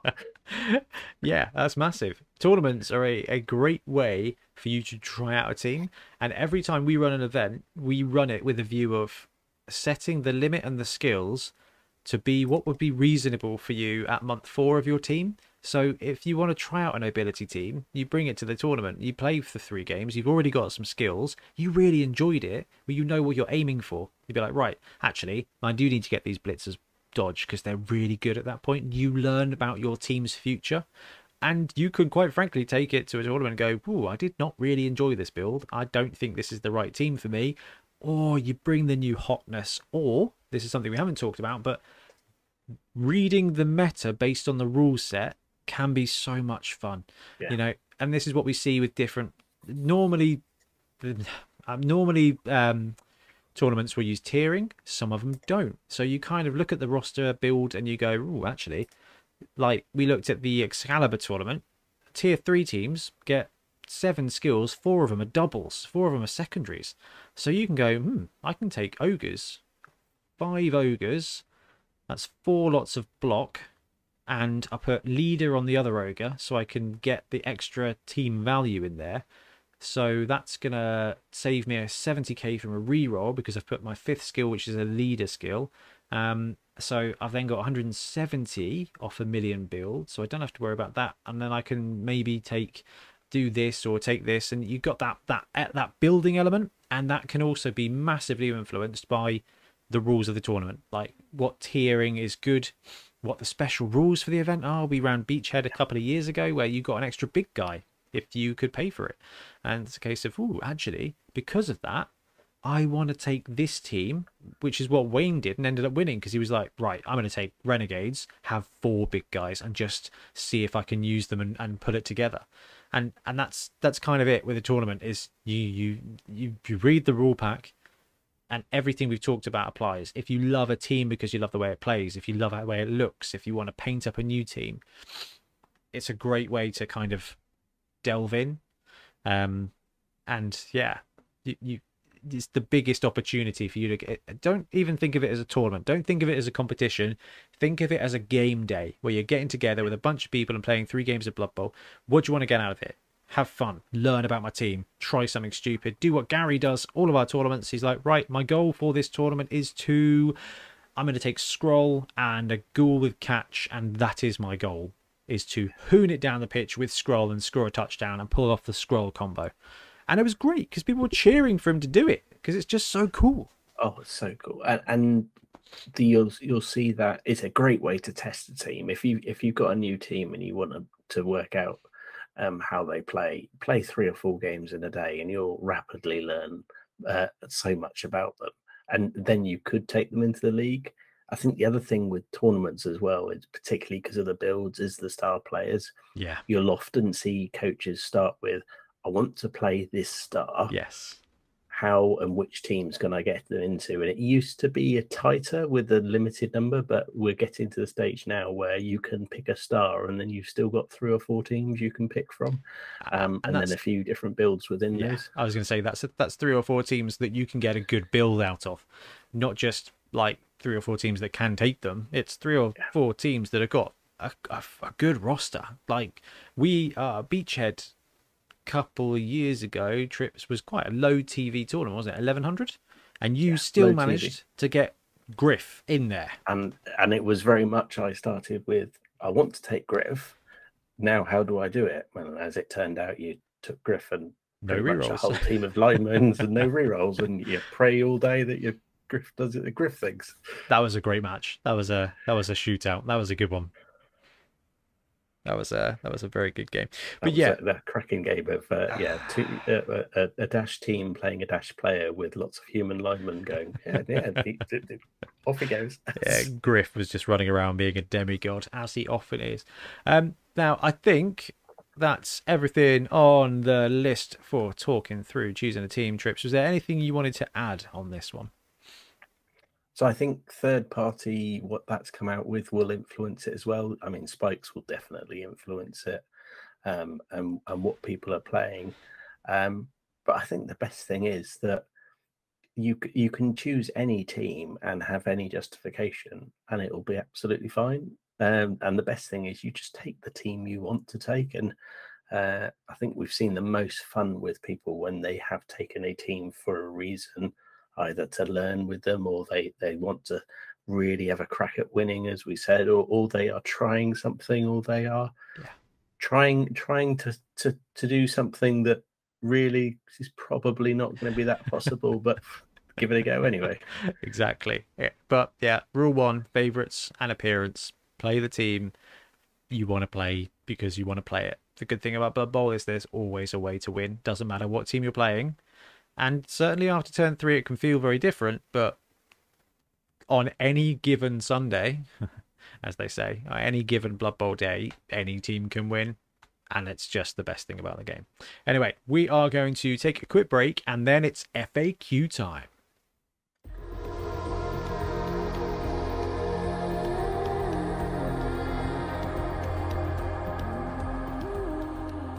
Okay, so F A Q slash designers commentary slash errata. Games Workshop have said that they're going to bring out a Blood Bowl update, essentially, in November and May every single year. So we've known that the F A Q is coming. So uh, beginning of the beginning of this week, we put out a, a thing on the YouTube channel saying, hey, what is it that you're looking for from the F A Q? Let us know. You know, well, it was, the whole point was to do the top five Friday, which... as this goes out today, if you're a patron, you've already seen it. If not, then go back and watch the video from yesterday because it was interesting. Um, and it was it was not exactly what we were expecting. But what we're going to do, Trips, we'll, we'll talk through the changes, the new changes to the F A Q, and then we'll talk about the changes, I think, is probably the best way to do it. So let's focus. Let's focus on the Blood Bowl, first of all. Um, what exactly... can a team reroll be used to reroll? A team reroll can only be used when a team is active and during its own team turn. It can be used to reroll all the dice at a dice pool. Uh, a team reroll may not be used to reroll the following rolls: deviation, scatter, bounce, armor, injury, casualty, throw in, bribes, and argue the call. I think we knew that one already. I think that that, that and, and there's a few of these. We'll see it where the language has been tidied. Or if there was ever a case where there was confusion that, or an ability to try and read it in a different way, that's been cleared up. Yeah, and that is exactly, we we mustn't forget this, and that we're going to kind of summarize at the end with this, but that is what the F A Q is for. The F A Q is to hit on frequently asked questions and unmuddy certain rules. So, um... the next one was an interesting one. Uh, can a team remove a team reroll from their roster during the league to lower their team value? No. Once a team reroll has been bought, it is permanently there for the duration of the league. That was an interesting one. It's it's not. I don't know, Trips, if that's come up too much, but it's. I don't. I don't think it's come up. It's definitely some someone who's running a special stunty team has asked that question, um, so it needed answering. But I don't. Uh, particularly in this version, I'll re-rolls a, a gold dust. Uh, you could give me give me twelve, and I'll still not use have them by any turn, turn six. Yeah, yeah. yeah. Um, Blood Bowl two, I believe you can actually sell the re-rolls uh, in between games to manage your team value. So it's kind of uh, an important thing from a team development aspect. Now, this does make you really think about whether you want to start with four re-rolls or start with three, and then use a leader to pick up that fourth re-roll instead. Um, because it kind of gets to the point where, like, oh, I've got four rerolls, and now my guy's randomly rolled leader. I don't need that many rerolls. Maybe I'll get rid of a reroll. Well, in a league, you can't.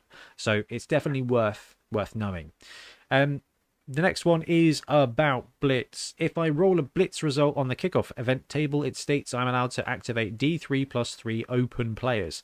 Do these players need to be open when the kickoff event is rolled, or can I activate players that become open during the blitz, such as if a player pushes an opposition player away from a teammate so that they are now open? good strats. I like that. But they must be open at the time of the kickoff event. Uh, I I get this one, Trips. And I, so also... I get it. This, this one feels like someone's had a big argument over what does blitz mean, and it's bitterly ended up as an F A Q. Yeah. It's actually, the, it, in a way, it's a timing clarification. They've yes. t- they've clarified yeah.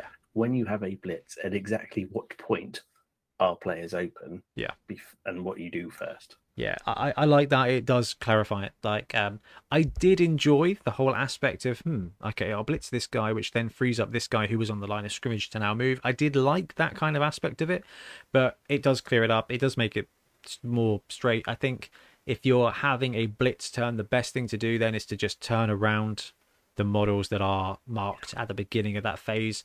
That means that at no point can you accidentally free up a player and then accidentally move a player. I, and I think, I think if, if if you rolled a blitz, be grateful you've rolled a blitz. Oh yeah, use it, take it forward. Don't try it and yeah, don't it, game it too much. Game it so much that uh, your opponent is literally going, well, I, I won't have the ball. And you know what? This is another great reason why Blood Bowl two I don't enjoy quite so much, is because it's all the old kickoff stuff as well. Oh yeah, so it's like it comes oh, up too much. The old blitz was was just horrible. Um so yeah, that's good, that's gone. Um can a player that performed a special action also make a move action before or after performing the special action? Trips, I'm really glad they brought this one out, because we talked about this with Thorson, right? We we had this in the game. We we both were looking at the wording of the rule and you're like, we can read it either way. Mm-hmm. This is the way that we thought it should be played. Yes, but Um, it's really good to see it clarified that quickly. So yeah, so no, unless the special action in question specifically states otherwise or is performed as part of a blitz action if applicable. Note that some special actions that can be used as part of a blitz action also state the player cannot move after performing the special action. So if it, unless it says you can do it, you can't do it. Unless, and you can't do it as part of a blitz. So um basically one of the things that confused this is that when you throw a bomb, the bombardier skill says this is a special action and you can't move after it. Yeah. Then there are other actions that were a special action and don't say that you can't say. move. Yeah. So the precedent is set in the one that says you can't move, that why would it say you can't move after it unless you normally can? Well, actually, they've cleared it all up. If it's a special action, unless it says you can move, you can't move. So that is a good thing. And now we know how to thor- how to use Thorson correctly. And I think that does make him less powerful, which is fine. He's in the middle category now, which I think is a fair yeah. one. Uh, does a player who has the jump up skill need to roll to stand up if they also have a movement allowance of two or less? No, jump up works beautifully. So Tree Man with jump up, great way of doing it if you can wait twelve S P P. um yeah. I mean, taking block might mean he doesn't actually get knocked over, so I don't know, maybe block is still better than jump up, but someone's still doing it, so uh, yeah, good good to have the rule clarified. Absolutely, it's a good one. Uh, when a player declares an opposition player as the target of a blitz, right? Basically, uh, when you declare a target, when you blitz, do you have to blitz only that target? And yes, you can only declare your block against that target. So if you've got a Minotaur, you're saying, right, I'm going to blitz your thrower, um, and then you activate him, and then you move him, and you go, actually, I want to block this dude instead. You can't. You can only block that thrower. You don't have to block the thrower. You can move the Minotaur anywhere you want, but you can only block that player because you declared him as a target.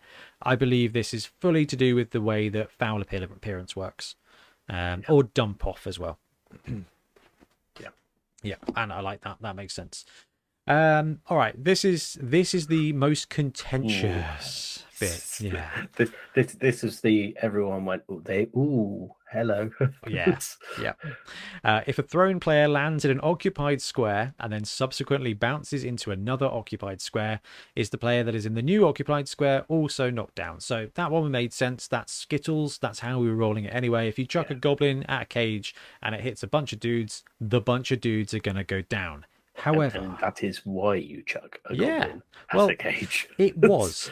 However, if a thrown player lands in an occupied square, it will automatically fall over after bouncing into an unoccupied square. Does this cause a turnover even if the thrown player was not carrying the ball? Yes. This set off a mini nuclear device in the video comments on the Blood Bowl community. Um, now, let's let's preface this. And there's a lot of opposing views that have come out of this. And there are two things that are both correct and are both true, but countermand each other. Those two things are that this is just what the rules says. The rule says this happens because it says the dude falls over, and page twenty or whatever says falling over causes a turnover. So yes, one, the rules have always said this.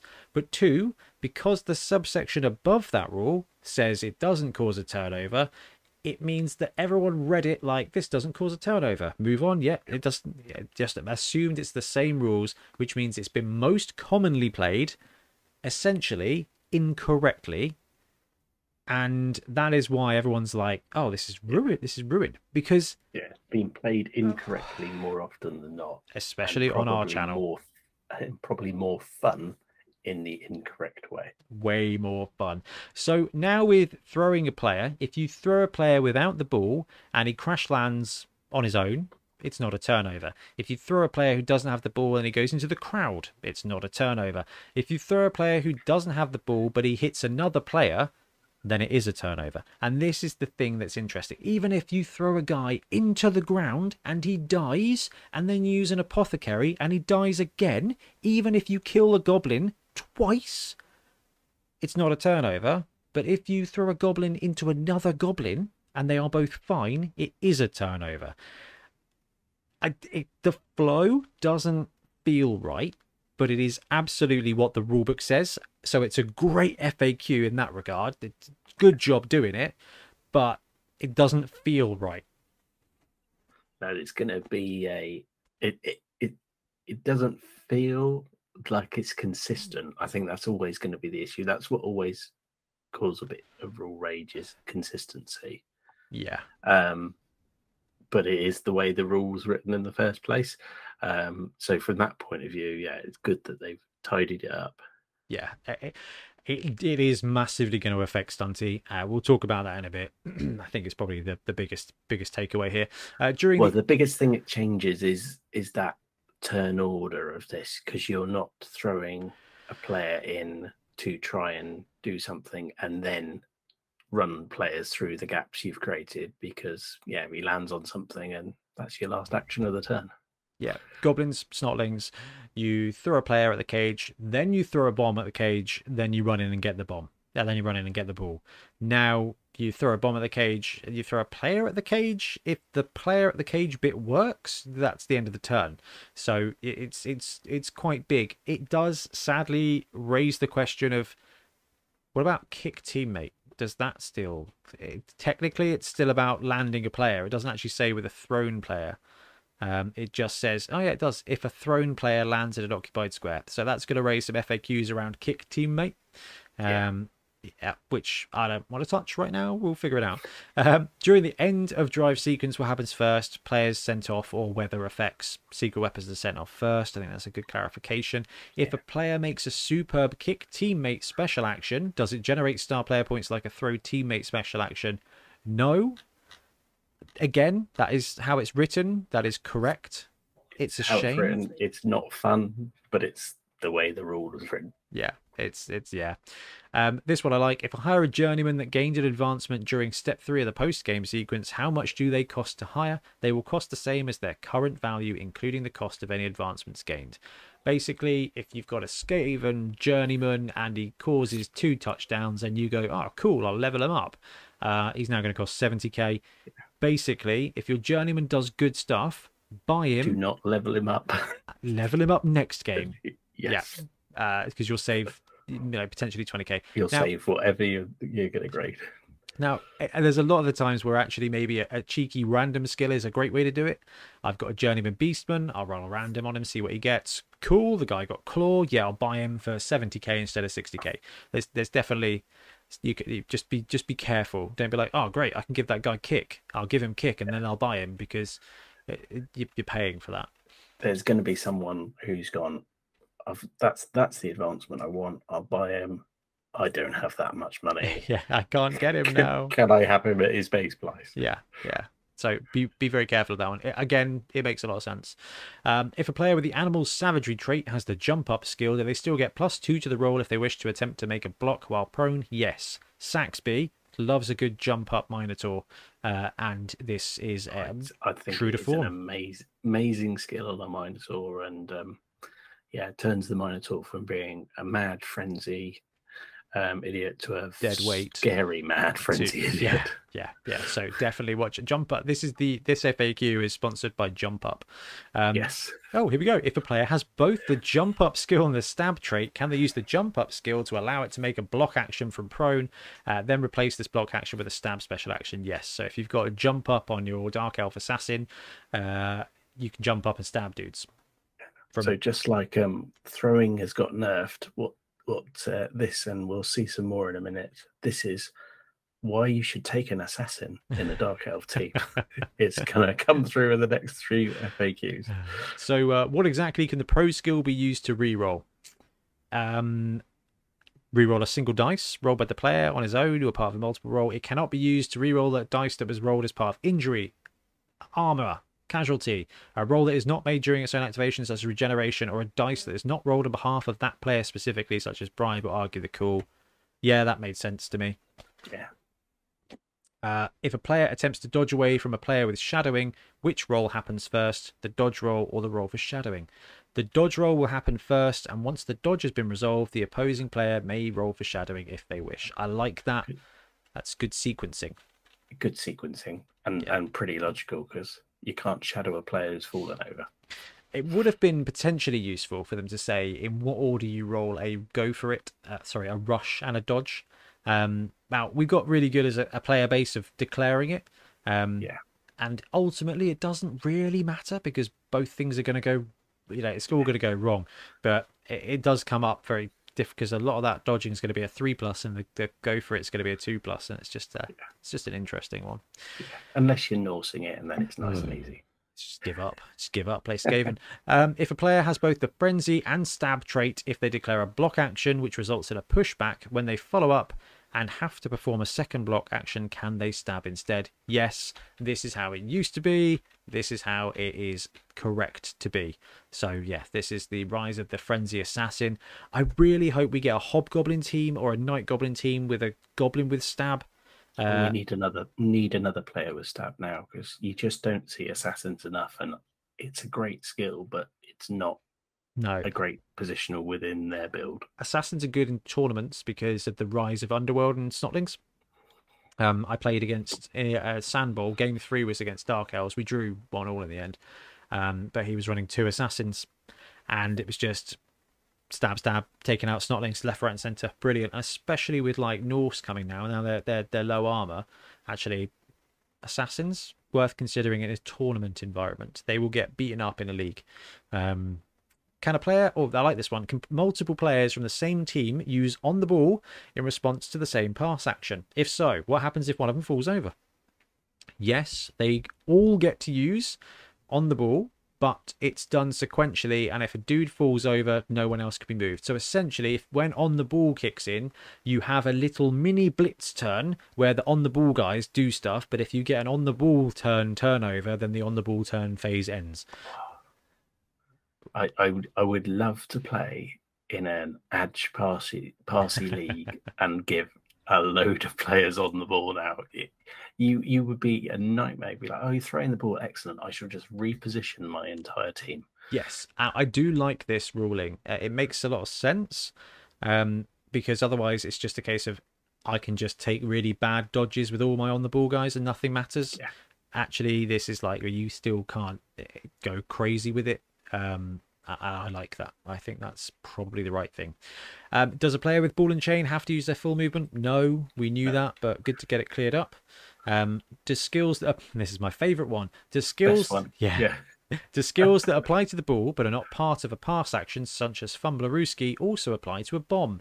No, because a bomb is not a ball. Actually, how the F A Qs written, I like that a lot. Um, can a player use a reroll of any kind, team reroll, pro, et cetera, to reroll to see if a bomb that was caught will explode? No. I like that. Um, I think it's a nice bit of clarity, because it is kind of the thing that only comes up like once every month in a league, and it's like, uh, I don't know. No, you can't. If that bomb goes off, the bomb goes off. If you're playing Bomber Dribble Snot, that bomb is going to go off anyway. Um, can players using Chainsaw get assists for fouls? Yes, which is excellent. Again, we knew that, but it's nice to have it clarified. Uh, can a team reroll be used to reroll a regeneration roll? No, as the active team's turn has already ended by the time the regeneration reroll is made. Yeah. So again, that one came up at League a couple of times, didn't it, Trips? And yeah. Um, it's good to have a definitive no. If a player holding the ball is turned into a frog as the result of the zap spell and the ball is first forced to bounce, is a turnover caused? No, that's good. That was an edge case where you can use the wizard at the start of your opponent's turn. So their turn has started. They then drop the ball as the ball carrier, which causes a turnover. Doesn't anymore. So that's good. Um, Hackflem. When does he get to use his special ability? It is only at the start of his activation. Again, we that's that's good. That's straightened that up. Um, so there's a bunch of stuff in the Death Zone bit, which is uh, mostly inducement related. They're all very specific. I don't think there was anything in there that was um, particularly important. Uh, what happens when a wizard hits the crowd? Nothing cares. No one cares. Some about yeah, runes. Lots, lot, lots of someone has asked the question and it could be answered, but yeah, nobody, not nobody really needed to know the answer. So I was a bit. Uh, there's not.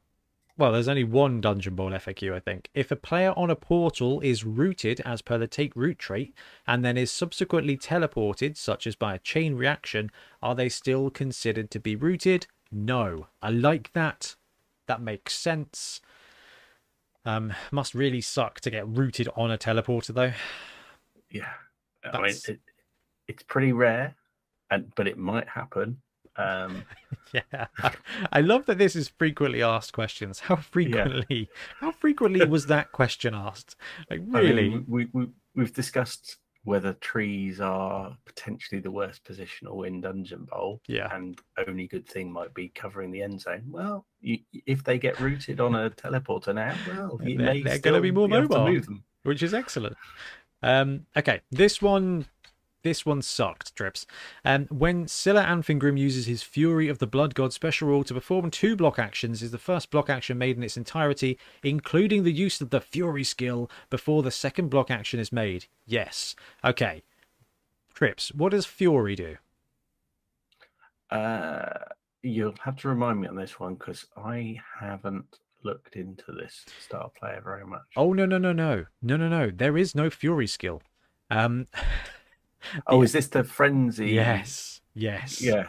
Uh, so this one has not really clarified this. I think what it means, but then if you're saying, I think what it means about an F A Q document, all you're doing is creating another F A Q document. So it, this then turns into a multiverse kind of situation, and there's enough of that in the cinemas. So um, basically, if Scylla fails a really angry check, he can pop his feet to use Fury of the Blood God, which means he gets to make two block actions. The question was, are those block actions sequential? When does he choose multiple targets? And can it be multiple targets? The answer was yes. So we still don't know how that works. Um, what it says is th- is the first block action made in its entirety, including the use of the Fury, which we believe means frenzy skill, before the second well, so, block action is made. Yeah, so Scylla's special rule is Fury of the Blood God. Yes, which is why they've written Fury. Yeah, which is why they've written Fury instead of frenzy. So the whole yeah. idea is that when uh, a Minotaur or a Blood Beast gets angry, they just stand there being angry. When this dude gets angry, he attacks twice instead. Yeah. So how this is supposed to play out, I believe, given the F A Q answer, is he makes a full strength five block action, follows up with frenzy, blocks again, and then makes an entirely new block action. What we yeah. needed to know is, is it on the same player? Does he choose a new yeah. target now because yeah, he's already moved? Really... No. Cause... And how do you pick that player? And... Exactly. Now, I, I think... Um, as it stands now with the F A Q, it's an entirely different block action. Therefore, He doesn't need to declare that target of the block action and should therefore be able to double block a dude or push, push, and then block a guy who he wasn't in base contact with. So well, if Scylla is yeah, on the edge of the cage... Yeah. If, does he is he moving around and yeah. ending up blocking a player two squares away? Exactly. So Scylla could now block mm. his way into a cage and then block the ball carrier with the second block if and only if he fails that um, animal savagery. No, not animal savagery. Yeah. Unchanneled fury. So, so I think on behalf of everyone TOing a tournament for the next uh, six months, uh, figure out what you're going to do with this one yeah. before the day. Because if anyone brings Scylla, it's going to come up. Oh, it will definitely come up. Uh, and not only did they uh, get it wrong once, they got it wrong twice, uh, which is hilarious, in the same bit. Uh, so uh, it was none of that. We got some more Death Zone clarifications, which were basically timing rules for wizards. So if you are using a cool wizard from Death Zone, double check it. I mean, Trips, we've run a Dungeon Bowl tournament now. We, we're pretty good at understanding that there will be yeah. questions of yeah. wizard timings.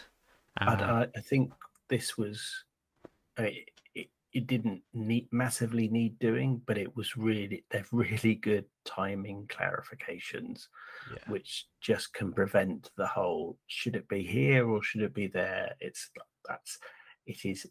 It's someone has gone through that very clearly and figured it out, which is nice. Yeah, it's excellent. I, I do appreciate that. This one was interesting. So giants, uh, base size and tackle zones. Uh, add the following to the end of the second paragraph. Whenever a giant finishes a move action or follows up after a block action, then they may change their facing if they wish. Though if done as part of following up after a block action, they must still be marking the player if possible. So we can assume then that changing of facing can only happen with the giant if they've blocked and followed up, or if they've moved, which I tell you what does make sense. When we ran the giants, it was a case of uh, if you activate the giant, you can leave him how you want. Um, yeah. This does go counter to that. And then uh, the kickoff touchback rule was corrected in sevens, which is the ball is fine to land anywhere except in the kicking team's zone, which is great. Thank goodness that's been done. We should uh, we should run some sevens now. We should definitely run some sevens. Uh, right, Dungeon Bowl, there was another bit. They corrected Snotlings to have Titchy, so we win. Yeah. We win. I think you find that uh, that was in a rule set recently used by us. Yeah, we, we win that one. Um, that said, that said, uh, someone did flag this up on a comment in the video earlier about the Norse guys, uh, because... the Norse Raiders in the Spike magazine for the College of Heavens don't actually have thick skull. Ooh. Which I is interesting. That's another typo, but it hadn't, it but, probably would have missed the cutoff, I would imagine. No, this is the thing. In the actual bit at the top, it said the rules presented here may differ slightly from those for Norse Blood Bowl teams. Oh. So they corrected the stunty, the snotling error, but actually in Spike fourteen... deliberately did it. The, the, yeah, so we got that wrong. I don't sure. I don't know how. I, I don't like that. I think that's uh, the whole point. Is the Snotlings and the Fire College team didn't have Titchy. We made the ruling that they did have Titchy because a Snotling is a Snotling is a Snotling, and we just don't think it makes sense to have two identical players be ever so slightly different when they're the same model and, and the same really cost. A, a, a Snotling's never going to be overpowered. So yeah. if you, if a Snotling doesn't have Titchy, yeah, what is a Snotling? Yeah, so it's an interesting one. Um, then we got some uh, favourite of Khorne updates, and then probably the biggest F A Q update, or the most obvious one to fix that they waited so long for. Barrack Farblast became Cannoneer instead of Strongarm, which was just obviously going to happen. Um, that and was, that was the one we'd all wanted. Everyone knew that happened, but uh, we've had to wait till the official F A Qs for it. Yeah, and now I probably have to redo the spotlight video. Um, then, then we move on to the tier list, which did not change. Yeah. So that is all of the stuff that was in the designer's commentary for May twenty twenty-two. We've covered what's changed. Biggest yay or nay for you, Trips? Um. So uh, biggest yay for me is actually they've not tweaked too much. They've just done a lot of tidying and detail, and I think running into the summer of Blood Bowl and tournaments and leagues and actually people being able to play, I think it's great that there's not going to be a massive swing or change to things. I think that's that's not a bad thing in my mind. Uh, I... I'll open it up to you at that point. um, I right. This is this is interesting. This is an interesting thing because I am I am absolutely in two minds, but. Uh, I was looking at some of the video comments from the F A Q and some of the top five wish list, and there's a comment right at the bottom of the F A Q bits. Uh, oh, was it bottom of that or was it wish list? Top five. It was top five, and it was from our buddy David Priest. Um, he said, controversial opinion, but maybe nothing. Maybe it's hard enough to keep up with all the new teams and star players, plus the different rule sets from different leagues and tournaments. Any rules that people think are wrong are wrong for everyone. So it's fair. It's fine for those of us who've been following the game, but it's really off-putting for new players when you show them three rulebooks and then say, oh, but you've also got to check these websites because they've changed some of the rules. So I think to your point, Trips, the biggest yay is the fact that they haven't changed that much. I actually... I that's a massive point because we, we have... Agree. Number of times worked, uh, looked at other tournament players when other games are going on and, and you can see them with their sort of... Oh, even Craig and Ian, when they were playing Age of Sigmar at Club the yeah. other week, I was kind of like, uh, I've got this, I've got this, and I've got this from a White Dwarf, and I'm like, oh, you guys, that's just, no, it doesn't sound fun at all. Um, actually, I think David's Priest, David Priest's point here, I think is is absolutely superb. It's like the less change, the better. If it's wrong, it's wrong, and everyone knows that it's wrong, and therefore it is right, and it is an acceptable thing. However, I am also of the opinion that I, and I know this is uh, the Blood Tithe would definitely want us to talk about this, is actually having a rebalance, having that bit of rotation is also really fun. Like it was really exciting when the tiers changed, when the star players' costs changed. But I think that timeline is really important. And, and I think the more, I guess I'm coming full circle on this because the, the more we were involved with Blood Bowl and stuff, it doesn't need to change up very often. Um, it really doesn't. Like, yeah, if there's a couple of stupid things, there's a couple of stupid things. There's stupid things in every game. Um, but I think the the so the biggest yay is that majority of these rules were tidy ups. And yes, the throw teammate one feels wrong, but that is what it says in the rule book, and that's how it's supposed to have been played the whole time. Um, and fine, you know what? It hurts stunties. And every F A Q hurt stunties. Hail Mary got bad. Now throw teammate got bad. And, you know, I imagine, I don't know, what can they do next time? Well, well, well, they'll find something. But take um, away. yeah, yeah, take Titchy back away from the Snotlings. But um, I, I do, I think that's the right thing. Uh, so I, I think that I think there is a happy middle ground for which I think everyone would be happy. And that's where you use the May F A Q like they've used it now. To tidy. To tidy, to sort, to reword, to do the timings, to just do all the clarifications. And then you have the once a year meta change. And you do that in November. Because if you do change any of the scoring, the pricing, or, or the tiers on a regular basis, it will become a what what is the tiering system this time? Whereas it's like the General's Handbook or the, the Tomb of Champions for Warcry. Yeah. You do it once a year, people can live with that. Yeah, I, I, I think you're right. I think that rebalance versus F A Q, F A Qs are there to tidy up the rules. Um, and this one tidied up the rules. And at, none of it here, with the exception of, uh, I guess, Scylla. And that's really... just because yeah, it's pretty, it's yeah it's kind of a bit of an uncomplicated, but everything here was like, yeah, that makes sense, yeah, that's how we expected it to be, but how come people have been asking that? It's been written down, and that's great, but it's come through at F A Q because people were unsure about it. So excellent, but we've now got it lined up, and that's really good. Um it's interesting because when we looked at like things that people wanted from the F A Q, the majority of it was rebalancing or rules changes. um And actually, there's it's interesting, and I think that's that massive the massive breadth and width that Blood Bowl gives you. Of this is a game you can play twenty games a week and love it, and that's less than one game per team, right?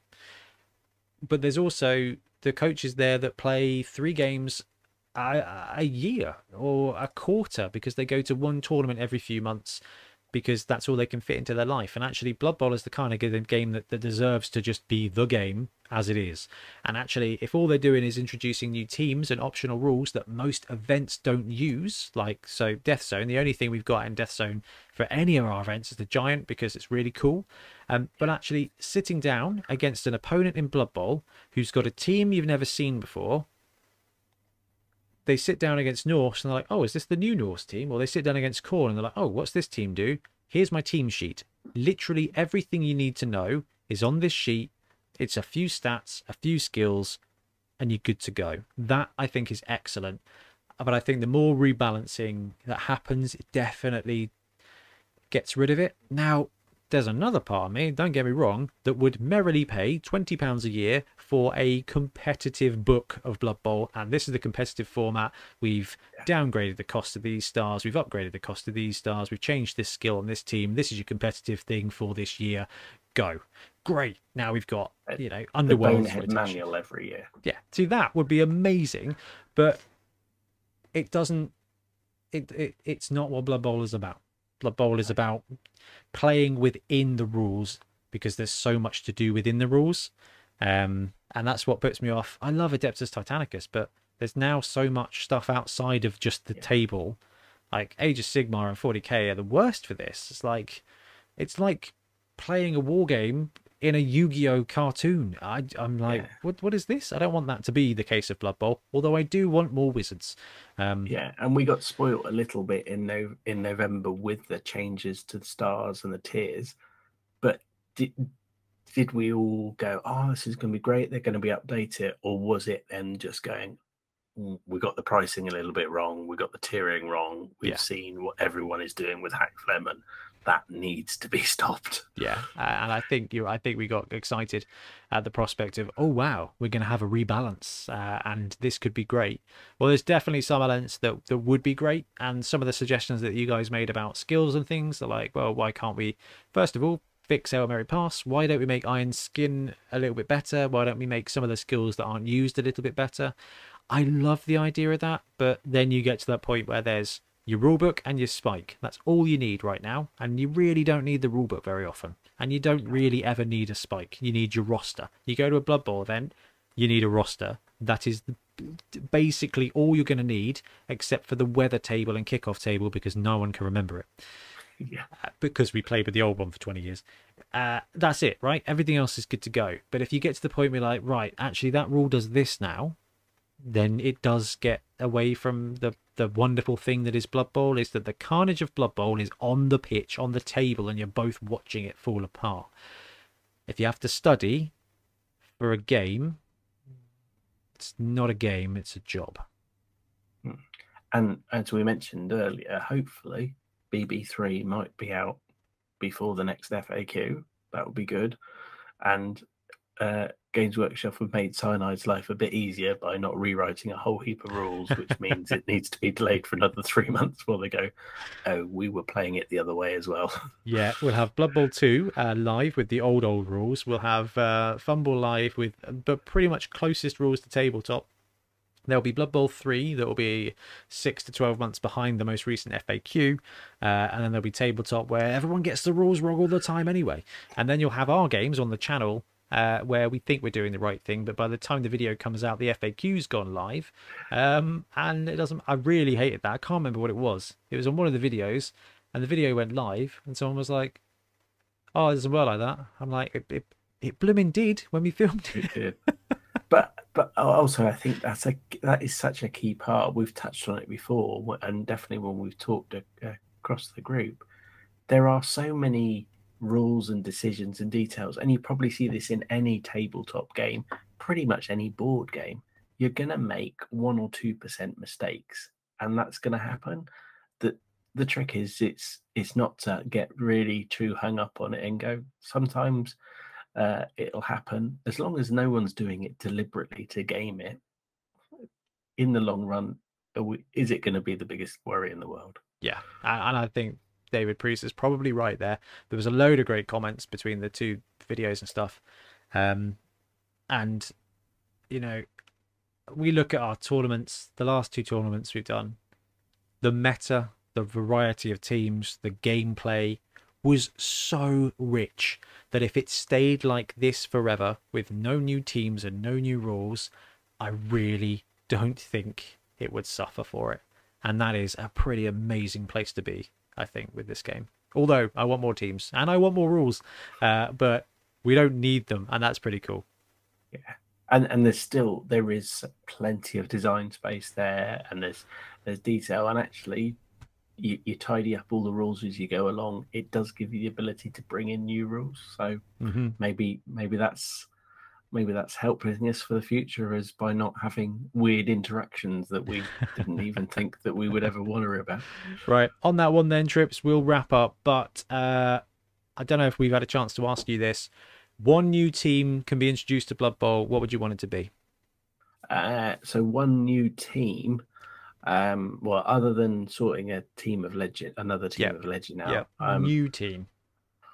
Ooh, um, uh, well, I'd, I'd like to see the spiders from uh, uh, Warcry come across now in some variant. I think that would um, truly freak everybody out, and um, a spider would be like a. a A, a beer ball but with sting or oh, something stab. like that. Stab would work. Sting. Oh, sting and stab, yeah. Oh, scorpions with stab. That'd be quite fun. Oh, yeah. yeah. Uh, I like that. that. that would be... I like that. I agree. We need spiders in Blood Bowl. Uh, maybe a forest goblin team with spiders, like uh, spider riders, um, like the Fumble team. Uh, I personally think that we are absolutely gagging for a chaos stunty team so that we can actually see some of those chaos star players on the pitch. Yeah.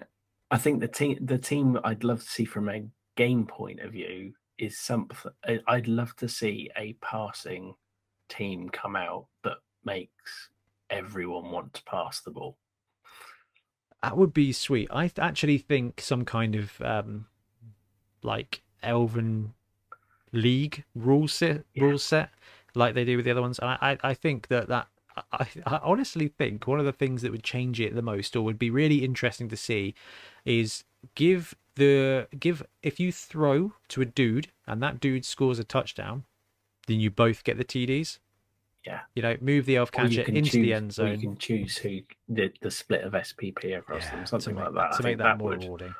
Or you, you could, yeah, you're advancing up your team could really, really benefit then, because you could level up your star catcher, who can then in reverse level up your thrower. Exactly. Be really interesting, and would be more kind of how the N F L works, which I think is really cool. Anyway, Trips, thank you so much for giving up your evening to talk through some Blood Bowl nonsense. Always appreciated. No um, and guys, thank you very much for joining us. If you have, if you're going to go to the July tournament, get your tickets booked up soon, and uh, then get your roster in the next few weeks, because it's going to be an awesome event. And uh, I'm gutted I'm not going to be there, but it will be great. So that's the ninth of July, and if you can't make that, but you live near Taunton, a couple of weekends later, you've got the Excalibur uh, Blood Bowl tournament. So loads of Blood Bowl kicking around, and uh, we'll wrap up for the night. Thank you very much for sticking with us. We'll be back soon with more Blood Bowl content. Happy blocking.